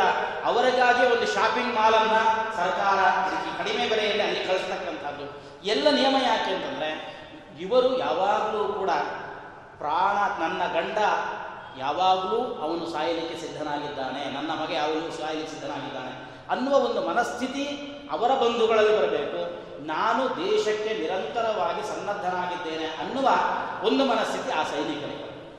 ಅದರಂತೆ ಇಲ್ಲಿಯೂ ಕೂಡ ಈ ಅರ್ಚಕ ಏನಿದ್ದಾನೆ ಏನು ಪೂಜೆ ಮಾಡುವವನಿದ್ದಾನೆ, ಆತನಿಗೂ ಒಂದು ತನ್ನದ್ದೇ ಆಗಿರತಕ್ಕಂಥ ಒಂದು ವೇಷಭೂಷಣಗಳನ್ನು ನಮ್ಮ ಶಾಸ್ತ್ರಕಾರ ಕೊಟ್ಟರು ಯಾಕೆ ಕೊಟ್ಟರು ಅಂತಂದರೆ, ಇದು ಅವರಿಗೆ ಇರತಕ್ಕಂತಹ ಈ ಕೆಲಸ ಇದೆಯಲ್ಲ, ಸೈನಿಕನಿಗೆ ಇರುವಂತೆ ತಾನು ಮತ್ತೊಬ್ಬರ ಪರವಾಗಿ ಪೂಜೆ ಮಾಡತಕ್ಕಂತಹದ್ದು ದೇವರನ್ನ ಪ್ರಾರ್ಥಿಸ್ತಕ್ಕಂತಹ ಈ ವಿಷಯ, ಇದು ಯಾವಾಗಲೂ ತಾತ್ಕಾಲಿಕವಾಗಿರತಕ್ಕಂಥದ್ದಲ್ಲ. ಅವನು ನಿರಂತರವಾಗಿ ಇದಕ್ಕಾಗಿಯೇ ಸನ್ನದ್ಧನಾಗಿ ಕಟಿಬದ್ಧನಾಗಿರತಕ್ಕಂಥದ್ದು, ಯಾವ ಕ್ಷಣದಲ್ಲಿ ಯಾರು ಬಂದರೂ ತಾನು ಪೂಜೆಗೆ ಸಿದ್ಧನಾಗಿರಬೇಕು ಅನ್ನುವಂಥದ್ದನ್ನು ಸೂಚಿಸುತ್ತೆ. ಅವನ ಹೆಂಡತಿ ಮಕ್ಕಳು ಅವರಿಗೂ ಕೂಡ ನಾವು ಇತರ ವಿಷಯ ಭೋಗಗಳನ್ನು ನಾವು ಅಪೇಕ್ಷೆ ಪಡಬಾರದು. ಯಾಕೆ ಅಂತಂದರೆ, ನನ್ನ ತಂದೆ ಅವನು ಇಡೀ ನಮ್ಮ ಊರಿನ ಜನತೆಗ ಕಷ್ಟಗಳನ್ನು ಕಳೆಯುವುದಕ್ಕೋಸ್ಕರವಾಗಿ ದೇವರ ಬಳಿ ಅವನು ಪೂಜೆಗೆ ನಿಂತಿದ್ದಾನೆ ಅನ್ನುವಂಥದ್ದು. ಅವನ ಹೆಂಡತಿ ಮಕ್ಕಳು, ಅವರ ಪರಿವಾರ, ಅವರಿಗೂ ಮನವರಿಕೆ ಆಗಬೇಕು. ಈತ ನಾನು ಯಾವಾಗಲೂ ಕೂಡ, ಯಾಕೆಂತಂದ್ರೆ ಒಬ್ಬ ಅರ್ಚಕನ ಜೀವನ ಹೇಗೆ ಅಂತಂದ್ರೆ, ತನ್ನ ಸುಖಕ್ಕಿಂತಲೂ ಕೂಡ ಹೆಚ್ಚಿನಕ್ಕಾಗಿ ಇಡೀ ದೇಶಕ್ಕೆ ಅವನು ಒಳಿತನ್ನ ಚಿಂತನೆ ಮಾಡತಕ್ಕಂಥವನು ಆಗಿರುವ ಕಾರಣದಿಂದಾಗಿ. ಪ್ರತಿ ಪ್ರಾರ್ಥನೆ ಹಾಗೆ ಅಲ್ಲ ಅವನು ಪೂಜೆ ಮುಗಿದುಕೊಳ್ಳೆ ಏನು ಪ್ರಾರ್ಥನೆ ಮಾಡಬೇಕು? ಸ್ವಸ್ತಿ ಪ್ರಜಾಭ್ಯ ಪರಿಪಾಲಯಂತಾಂ ನ್ಯಾಯೇನ ಮಾರ್ಗೇಣ ಮಹಿ ಮಹಿಷಾ ಸರ್ವೇಪಿ ಸುಖಿನಃ ಸರ್ವೇ ಸಂತು ನಿರಾಮಯ ಸರ್ವೇ ಭದ್ರಾಣಿ ಪಶ್ಯಂತು ಮಾಕಶ್ಚಿತ್ ದುಃಖ ಭಾಗವೇ ಇದು ತನ್ನ ಮನೆಗೆ ಮಾತ್ರ ಸಂಬಂಧಪಟ್ಟಿರುವ ಪ್ರಾರ್ಥನೆ ಅಲ್ಲ. ಇಡೀ ತನ್ನ ಊರಿನ, ತನ್ನ ರಾಜ್ಯದ, ಪ್ರಪಂಚಕ್ಕೆ ಸಂಬಂಧಪಟ್ಟಿರತಕ್ಕಂತಹ ಪ್ರಾರ್ಥನೆ ಮಾಡುವವನ ಮನಸ್ಥಿತಿ ಯಾವಾಗಲೂ ಕೂಡ ಅದಕ್ಕೆ ಆ ಮುಖದಲ್ಲಿ ಅವನು ಪ್ರವಹಿಸ್ತಾ ಇರಬೇಕು ಅನ್ನುವ ಕಾರಣಕ್ಕಾಗಿ ವೇಷಭೂಷಗಳ ಹೊರತಾಗಿ ಎಲ್ರಿಗೂ ಕೂಡ ಇರತಕ್ಕಂಥದ್ದಲ್ಲ. ಮತ್ತು ನಮ್ಮ ಯಾವಾಗಲೂ ಕೂಡ ಕೆಲವರು ಹೇಳುವಂತಹದ್ದಿದೆ ನಮ್ಮ ಮನಸ್ಸು ಶುದ್ಧವಾಗಿದೆಯಲ್ಲ ಸಾಕು. ಖಂಡಿತ. ಹೇಗೆ ಮನಃಶುದ್ಧಿ ಮುಖ್ಯನೋ ಹಾಗೆ ಬಾಹ್ಯಶುದ್ಧಿ ಮತ್ತು ಆಂತರ ಶುದ್ಧಿ ಎರಡೂ ಕೂಡ ಬಹಳ ಮುಖ್ಯವಾಗ್ತದೆ. ಅದರಿಂದಾಗಿ ನಾವು ದೇವತಾ ಕಾರ್ಯಗಳಲ್ಲಿ ತೊಡಗುವಾಗ ಆದಷ್ಟು ಒಂದು ಶುದ್ಧಿಯಿಂದ ಹೊರಡತಕ್ಕಂಥದ್ದು.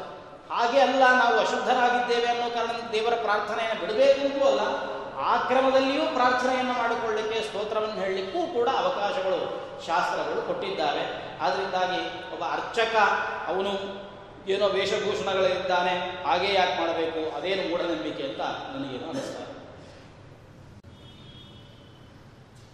ಪ್ರತಿ ವರ್ಷ ಮನೆಗಳಲ್ಲಿ ಪಾಪ ಯಾರೋ ಅವ್ರು ಏನು ಮಾಡ್ತಾರೆ? ಅವರ ತಂದೆ ಹೋದ ದಿನ ಅಂತ ಹೇಳಿ ಶ್ರಾದ್ದವನ್ನೆಲ್ಲ ಮಾಡ್ತಾರೆ. ಆ ಶ್ರಾದ್ದ ಮಾಡುವುದರ ಪ್ರಯೋಜನ ಏನು? ಯಾಕೆ ಆ ಶ್ರಾದ್ದವನ್ನು ಮಾಡಬೇಕು? ನಾವು ಮೇಲ್ಗಡೆ ಮನೆಯಲ್ಲಿ ನಮಗೊಬ್ಬರು ಬಾಡಿಗೆಯವರು ಇರ್ತಾರೆ. ಕೆಳಗಡೆ ಮನೆಯಲ್ಲಿ ನಾವು ವಾಸ ಮಾಡ್ತಿರ್ತೀವಿ. ಮೇಲ್ಗಡೆ ಮನೆಯಲ್ಲಿರೋರಿಗೆ ಕಷ್ಟ ಇದೆ ಅಂತ ನಮಗೆ ಗೊತ್ತಾಗತ್ತೆ. ಅವರು ಅವತ್ತಿನ ದಿನ ಊಟ ಮಾಡಿಲ್ಲ ಅಂತ ಗೊತ್ತಾಗತ್ತೆ. ಆಗ ನಾವು ಮೇಲ್ಗಡೆ ಮನೆಯಲ್ಲಿರೋರ ಹೆಸರು ಹೇಳಿ, ಕೆಳಗಡೆ ಒಂದು ತಟ್ಟೆ ತುಂಬ ಅನ್ನ, ಹುಳಿ ಎಲ್ಲ ಹಾಕಿ, ಸಾಕು ಇವಾಗ ಅವ್ರಿಗೆ ಹೊಟ್ಟೆ ತುಂಬಿತು ಅಂತ ಹೇಳಿದ್ರೆ ಹೊಟ್ಟೆ ತುಂಬುತ್ತಾ? ಇಲ್ಲೇ ಇದ್ದ ವ್ಯಕ್ತಿಗೆ, ಮೇಲ್ಗಡೆ ಇರುವ ವ್ಯಕ್ತಿಗೆ ಹಸಿವಿದೆ ಅಂತ ಹೇಳಿ ಒಂದು ತಟ್ಟೆಯಲ್ಲಿ ಊಟ ಹಾಕಿದ್ರೆ ಹೊಟ್ಟೆ ತುಂಬಲ್ಲ. ಇನ್ನು ಎಲ್ಲಿದ್ದಾರೆ, ಏನು ಮಾಡ್ತಿದ್ದಾರೆ ಅನ್ನೋ ಯಾವ ಅಂಶವೂ ಗೊತ್ತಿಲ್ಲ. ಅಂಥ ವ್ಯಕ್ತಿಯ ಹೆಸರನ್ನು ಹೇಳಿ, ನಾವು ಬೇಕಾದಷ್ಟು ಜನರನ್ನು ಕರೆದು ಮನೆಯಲ್ಲಿ ಊಟ ಹಾಕಿ ಅವರ ಹೆಸರಲ್ಲಿ ಪಿಂಡ ಪ್ರದಾನ ಅಂತೆಲ್ಲ ಮಾಡ್ತಿರಲ್ಲ, ಅದು ಏನು ಪ್ರಯೋಜನ ಬರುತ್ತೆ? ಅದನ್ನು ಬಿಡಿ, ಅದರ ಬದಲು ನಿಜವಾಗಲೂ ನಮಗೆ ಹಸಿವಿರೋ ಬೇಕಾದಷ್ಟು ಜನ ಕಾಣ್ತಿರ್ತಾರೆ. ಅನಾಥಾಶ್ರಮದಲ್ಲಿ ಮಕ್ಕಳೆಲ್ಲ ಹಸಿವು ಹಸಿವು ಅಂತ ಒದ್ದಾಡ್ತಾ ಇರ್ತಾರೆ. ಅಂತಹ ಸಾವಿರಾರು ಮಕ್ಕಳಿಗೆ ಆ ದಿವಸ ಹೋಗಿ ಒಂದು ಅನ್ನದಾನವನ್ನು ಮಾಡಿ ಅದರಲ್ಲೇ ನಾವು ನಮ್ಮ ತಂದೆಯನ್ನ ಕಂಡು ತೃಪ್ತಿಯನ್ನು ಪಡಬೇಕಾದ್ರೆ ಸುಮ್ಮನೆ ಅವರು ಯಾರು, ಏನು, ಎಲ್ಲಿದ್ದಾರೆ, ಏನೂ ಗೊತ್ತಿಲ್ಲ. ಅವ್ರ ಹೆಸರು ಹೇಳೋದು, ಪಿಂಡ ಪ್ರದಾನ ಮಾಡೋದು. ಓ, ಅವರಿಗೆ ತೃಪ್ತಿ ಆಯಿತು ಅಂತ ಹೇಳೋದು. ಇದು ಹೇಗೆ ತಾನೇ ಒಪ್ಪಲಿಕ್ಕೆ ಸಾಧ್ಯ? ಇದಕ್ಕೆ ನೀವು ಏನಂತ ಉತ್ತರವನ್ನು ಕೊಡ್ತೀರಾ? ಈ ಶ್ರಾದ್ದಾದಿಗಳನ್ನು ಮಾಡೋದ್ರಿಂದ ಯಾವುದೋ ಲೋಕದಲ್ಲಿ ಇರತಕ್ಕಂಥವರಿಗೆ ಹೆಂಗೆ ತೃಪ್ತಿ ಸಿಕ್ಕುತ್ತೆ ಅನ್ನುವಂತಹ ಪ್ರಶ್ನೆ. ಇದು ಸಹಜವಾಗಿ ಎಲ್ಲರಿಗೂ ಕೂಡ ಬರತಕ್ಕಂಥದ್ದು ಅನಾದಿ ಕಾಲದಿಂದಲೂ ಈ ಪ್ರಶ್ನೆ ಇದೆ. ಚಾರುವಾಕರೆಲ್ಲ ಈ ಥರದ ತುಂಬ ಪ್ರಶ್ನೆಗಳನ್ನು ಮಾಡಿರ್ತಕ್ಕಂಥವರು ಇದ್ದಾರೆ. ಆದರೆ ಶಾಸ್ತ್ರ ಅದಕ್ಕೆ ಉತ್ತರವನ್ನು ಕೊಟ್ಟಿದೆ. ಶ್ರಾದ್ದ ಮಾಡತಕ್ಕಂಥದ್ದು ಮೂಢನಂಬಿಕೆ ಖಂಡಿತ ಅಲ್ಲಿ ಆಗಲಿಕ್ಕೆ ಸಾಧ್ಯ ಇಲ್ಲ. ಅಲ್ಲಿ ಒಂದು ಒಳ್ಳೆಯ ದೃಷ್ಟಾಂತಪೂರ್ವಕವಾಗಿ ಪುರಾಣಗಳಲ್ಲಿ ಒಂದು ಮಾತನ್ನು ಹೇಳ್ತಾರೆ. ನಾನು ಈಗಾಗಲೇ ಹೇಳಿದೆ ಶಾಸ್ತ್ರ ಹೇಳಿದ್ದನ್ನು ಮಾಡಿದರೆ, ಅದರ ಹಿನ್ನೆಲೆಯನ್ನು ಸರಿಯಾಗಿ ಅರಿತುಕೊಂಡು ಮಾಡಿದರೆ ಅದು ಮೂಢನಂಬಿಕೆ ಆಗಲಿಕ್ಕೆ ಸಾಧ್ಯ ಇಲ್ಲ ಶಾಸ್ತ್ರದಲ್ಲಿ ಒಂದು ಮಾತನ್ನು ಹೇಳ್ತಾರೆ. ದರ್ಶನ ಧ್ಯಾನ ಸಂಸ್ಪರ್ಶೈ ಮತ್ಸೀ ಕೂರ್ಮೀಚ ಪಕ್ಷಿಣ ಯಥಾ ತೇ ತೃಪ್ತಿ ಮಾಯಾಂತಿ ಶ್ರಾದ್ದೇನ ಪಿತರಸ್ಪಥ. ಮಗ ಮಾಡುವಂತಹ ಶ್ರಾದ್ದದಿಂದಾಗಿ ಖಂಡಿತವಾಗಿಯೂ ಪಿತೃದೇವತೆಗಳು ತೃಪ್ತರಾಗ್ತಾರೆ. ಹೇಗೆ ಅಂತಂದರೆ, ಈ ಮೀನು, ಮೀನಿನ ಜಾತಿಯಲ್ಲಿ ಆ ಮೀನು ತನ್ನ ಮಗುವನ್ನು ಸಂತೋಷಗೊಳಿಸುತ್ತಂತೆ. ಮಗುವಿಗೆ ತೃಪ್ತಿ ಕೊಡುತ್ತೆ. ಈಗ ಮನುಷ್ಯರಲ್ಲಿ ಹೇಗೆ ಮಗುವಿಗೆ ತೃಪ್ತಿ ಕೊಡ್ತೇವೆ ನಾವು? ಮಗು ಸಂತೋಷಂಗ ಆಗುತ್ತೆ ಅದಕ್ಕೆ ಹಾಲು ಕುಡಿಸಿದ್ರೆ, ಸ್ವಲ್ಪ ಬೆಳೆದ ಮೇಲೆ ಅದಕ್ಕೆ ನಿಧಾನಕ್ಕೆ ಅನ್ನ ತಿನ್ನಿಸ್ಲಿಕ್ಕೆ ಶುರು ಮಾಡಿದರೆ ಮಗುಗೆ ಸಮಾಧಾನ ಆಗುತ್ತೆ. ಮಗು ತೃಪ್ತಿ ಪಡ್ಕೊಳ್ಳುತ್ತೆ ಮೀನುಗಳಲ್ಲಿ ಹೇಗೆ ತೃಪ್ತಿ ಆಗುತ್ತೆ ಅಂತಂದರೆ, ಮ, ತಾಯಿ ಮೀನು ಮಗು ಮೀನನ್ನು ನೋಡ್ತಾ ಇರುತ್ತೆ. ಕೇವಲ ತಾಯಿ ನೋಡೋದ್ರಿಂದಲೇ ಆ ಮಗು ತೃಪ್ತಿಯನ್ನು ಪಡುತ್ತೆ, ಮಗು ಬೆಳ್ಕೊಂಡು ಬಿಡುತ್ತೆ ಇದು ಹೆಂಗೆ ಗೊತ್ತಿಲ್ಲ. ಹಾಗೆ ಆಮೆ ಇದೆ. ಆ ಆಮೆ ಹೆಂಗೆ ತೃಪ್ತಿ ಕೊಡುತ್ತೆ ತನ್ನ ಮಗುವಿಗೆ ಅಂದರೆ, ತಾಯಿ ಆಮೆ, ತನ್ನ ಮಗು ಎಲ್ಲೇ ಇದ್ದರೂ ಕೂಡ ನನ್ನ ಮಗು ಚೆನ್ನಾಗಿರಲಿ ನನ್ನ ಮಗು ಚೆನ್ನಾಗಿರಲಿ ಅಂತ ಮನಸ್ಸಲ್ಲಿ ಚಿಂತನೆ ಮಾಡಿದರೂ ಸಾಕಂತೆ. ಆ ಮಗು ಬೆಳ್ಕೊಳ್ಳುತ್ತೆ, ಆ ಮಗುವಿಗೆ ತೃಪ್ತಿ ಸಿಗ್ತದೆ. ಈ ತೃಪ್ತಿ ಭಗವಂತ ಅಲ್ಲಿಟ್ಟಿದ್ದಾನೆ ಇಲ್ಲಿ ಇಡಲಿಲ್ಲ, ಮನುಷ್ಯರಲ್ಲಿ ಇಡಲಿಲ್ಲ. ಹಂಗಿಟ್ಟಿದ್ರೆ ಎಲ್ಲ ತಂದೆ ತಾ, ತಾಯಂದ್ರಿಗೂ ಅನುಕೂಲ ಇರ್ತಿತ್ತು. ಯಾಕೆಂದರೆ ಮಗು ಸ್ಕೂಲ್ಗೆ ಹೋಗಿದೆ, ಇನ್ನೇನು ಅವನಿಗೆ ಲಂಚವರಾಗಿದೆ ಆ ಮಗು ಹೊಟ್ಟೆ ತುಂಬಲಿ ಹೊಟ್ಟೆ ತುಂಬಲಿ ತಾಯಿ ಮಗ ಮನೆಯಲ್ಲೇ ಕೂತು ಅಂದ್ಕೊಂಡಿದ್ರೆ ಭಾಳ ಅನುಕೂಲ ಆಗ್ತಿತ್ತು. ಇಲ್ಲಿ ಹಂಗೆ ತೃಪ್ತಿ ಇಡಲಿಲ್ಲ. ಇಲ್ಲಿ ಬಾಕ್ಸ್ ತೊಗೊಂಡು ಹೋಗಬೇಕು, ತಿನ್ನಿಸ್ಬೇಕು, ತರಬೇಕು, ಇಲ್ಲಿ ಹೀಗೆ ತೃಪ್ತಿ.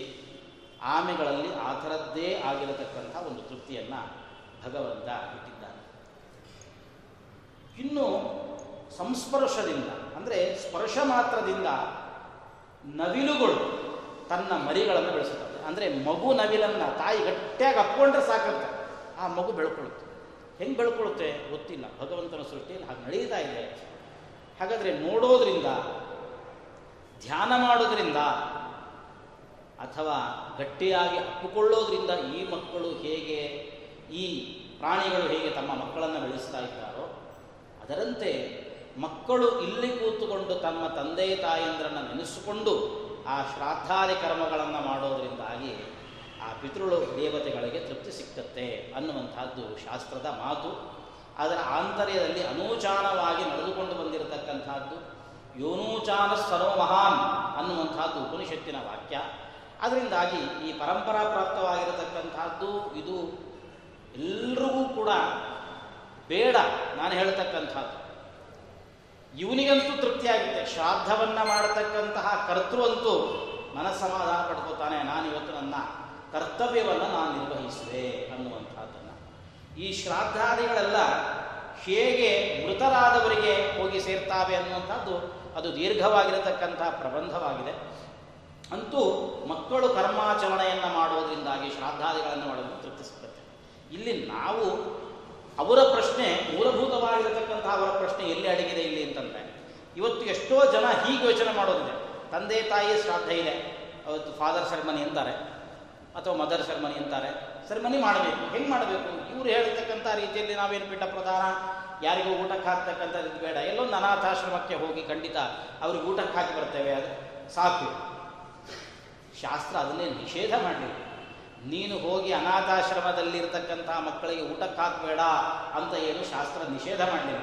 ಆದ್ದರಿಂದ ನೀನು ಹೋಗಿ ಅನಾಥಾಶ್ರಮದಲ್ಲಿರತಕ್ಕಂತಹ ಮಕ್ಕಳಿಗೆ ಊಟಕ್ಕೆ ಹಾಕೋದ್ರಿಂದ ಇಲ್ಯಾರೋ ಮಾಡ್ತಕ್ಕಂತಹ ಪಿಂಡ ಪ್ರದಾನ ಅದು ಮೂಢನಂಬಿಕೆ ಅಂತ ಅಥವಾ ಇಲ್ಲಿದ್ದಾರಲ್ಲ, ಯಾವ ಪಿಂಡ ಪ್ರದಾನ ಮಾಡಿ ಶ್ರಾದ್ದ ಮಾಡ್ತಾ ಇದ್ದಾರೆ ಮನೆ ಮನೆಗಳಲ್ಲಿ ಅಥವಾ ಮಠ ಮಂದಿರಗಳಲ್ಲಿ. ಇವರು ಅನಾಥಾಶ್ರಮಕ್ಕೆ ಹೋಗಬಾರ್ದು ಅಲ್ಲಿರ್ತಕ್ಕಂಥ ಮಕ್ಕಳಿಗೆ ಊಟ ಕೊಡಬಾರ್ದು ಅಂತ ಏನು? ತಸ್ಯ ಪ್ರಾಣ್ಯುಪಕಾರೇಣ ಪ್ರೀತೋ ಭವತಿ ಕೇಶವ. ಎಲ್ಲರಿಗೂ, ಯಾಕಂದ್ರೆ ಅನ್ನದಾನ ಮಾಡಲಿಕ್ಕೆ ಇವರು, ಅವರು ಅಂತಿಲ್ಲ. ಒಬ್ಬ ವ್ಯಕ್ತಿಯ ಹೊಟ್ಟೆಯನ್ನು ತುಂಬಿಸಲಿಕ್ಕೆ, ಅವನ ಹಸುವೆಯನ್ನು ನಾವು ಕಳೀಲಿಕ್ಕೆ, ಇಂಥವರೇ ಆಗಬೇಕು ಅವರ ಹಸುವೆಯನ್ನು ಕಳಿಸಲಿಕ್ಕೆ ಅಂತೇನಿಲ್ಲ ಅನ್ನಸ್ಯ ಕ್ಷುದಿತಂ ಪಾತ್ರ. ಯಾರ್ಯಾರು ಹಸ್ತಿದ್ದಾರೆ, ಹಸ್ತವರಿಗೆಲ್ಲ ನಾವು ಅನ್ನದಾನವನ್ನು ಮಾಡಬೇಕು ಹಾಗಾಗಿ ನಾವು ಬೇರೆ ಕಡೆಗಳಲ್ಲಿ ಹೋಗಿ ಅಲ್ಲಿರ್ತಕ್ಕಂಥ ಯಾವುದೋ ವೃದ್ಧಾಶ್ರಮಕ್ಕೆ ಹೋದ್ವಿ ಅಲ್ಲಿದ್ದವರಿಗೆ ಇವತ್ತು ಊಟ ಹಾಕ್ಸಿದ್ವಿ ಖಂಡಿತ ನಾವು ಅವರನ್ನು ಆರಾಧನೆ ಮಾಡೋದ್ರಿಂದಾಗಿ ಆ ಪಿತೃದೇವತೆಗಳು ನಮ್ಮ ತಂದೆಯವರು ಯಾವ ಲೋಕದಲ್ಲಿದ್ದರೂ ಕೂಡ ಅವರಿಗೆ ಖಂಡಿತ ತೃಪ್ತಿ ಸಿಕ್ಕತ್ತೆ. ಇದರಲ್ಲಿ ಸಂಶಯವೇ ಇಲ್ಲ. ಹಂಗೆ ಅಂತೇಳಿ ಏನು ಶಾಸ್ತ್ರದ ವಿಧಿ ಇದೆ?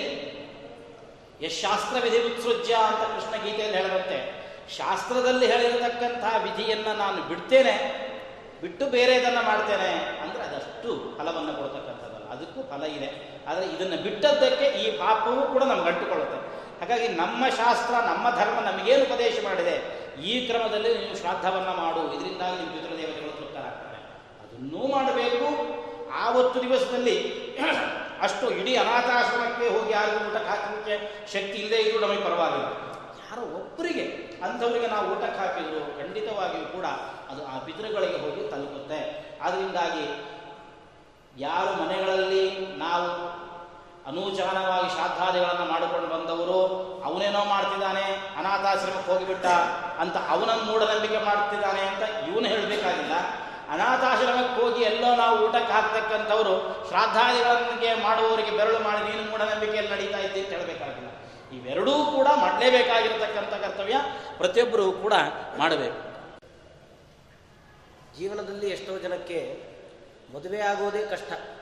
ತುಂಬ ಕಷ್ಟಪಟ್ಟು ಸಾಲ ಮಾಡಿ, ಏನೇನೋ ಮಾಡಿ ಮದುವೆ ಮಾಡ್ತಿರ್ತಾರೆ. ಯಾರೋ ಒಬ್ಬರು ಯಾವುದೋ ನಕ್ಷತ್ರದಲ್ಲಿ ಹುಟ್ಟಿರ್ತಾರೆ. ಅವರೇನು ಬಯಸಿ ಆ ನಕ್ಷತ್ರದಲ್ಲಿ ಹುಟ್ಟಿರೋದಿಲ್ಲ. ಯಾರೋ ಒಬ್ಬರು ಮೂಲಾ ನಕ್ಷತ್ರದಲ್ಲಿ ಹುಟ್ಟುತ್ತಾರೆ. ಅವ್ರ ಜಾತಕ ನೋಡಿ, ಓ, ನೀವು ಮೂಲಾ ನಕ್ಷತ್ರದಲ್ಲಿ ಹುಟ್ಟಿದರೆ ನಿಮ್ಗೆ ಈ ಜನ್ಮದಲ್ಲಿ ಮದುವೆ ಆಗಲ್ಲ. ಯಾಕೆ?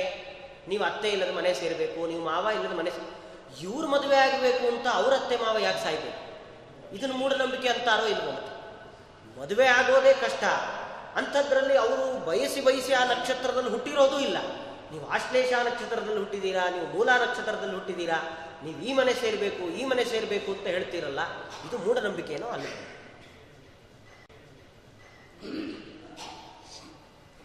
ಇದು ಈಗ ಲೋಕದಲ್ಲಿ ನಡೀತಾ ಇರುವಂತಹ ಜ್ವಲಂತ ಸಮಸ್ಯೆ. ಮೂಲ ನಕ್ಷತ್ರ, ಆಶ್ಲೇಷ ನಕ್ಷತ್ರ, ಕೆಲವು. ಆದರೆ ನಾವು ಒಂದು ತಿಳ್ಕೊಳ್ಬೇಕಾಗಿರತಕ್ಕಂಥ ಅಂಶ ಏನು? ಯಾವುದೇ ಗ್ರಹ ಅಥವಾ ಯಾವುದೇ ನಕ್ಷತ್ರ, ಇದು ನಮಗೇನೋ ಅನಿಷ್ಟವನ್ನು ಮಾಡತಕ್ಕಂಥದ್ದಲ್ಲ. ನಾವು ಒಳ್ಳೆಯದನ್ನು ಅನುಭವಿಸಲಿ, ಅಥವಾ ನಾವೇನೋ ಕೆಟ್ಟದ್ದನ್ನು ದುಃಖವನ್ನು ಈಗ ಅನುಭವಿಸ್ತಾ ಇದ್ದೇವೆ. ಇವೆಲ್ಲವೂ ಕೂಡ ನಮ್ಮ ಪೂರ್ವಜನ್ಮದ ಅಲ್ಲಿ ಸಂಪಾದನೆ ಮಾಡಿಕೊಂಡಿರತಕ್ಕಂತಹ ಪ್ರಾರಬ್ಧವೇ ಅದಕ್ಕೆ ಕಾರಣವೇ ಹೊರತಾಗಿ ಗ್ರಹಗಳಾಗಲಿ, ನಕ್ಷತ್ರಗಳಾಗಲಿ ಅದಕ್ಕೆ ಕಾರಣಗಳಲ್ಲ. ಇವೆಲ್ಲವೂ ಕೂಡ ಸೂಚನೆ.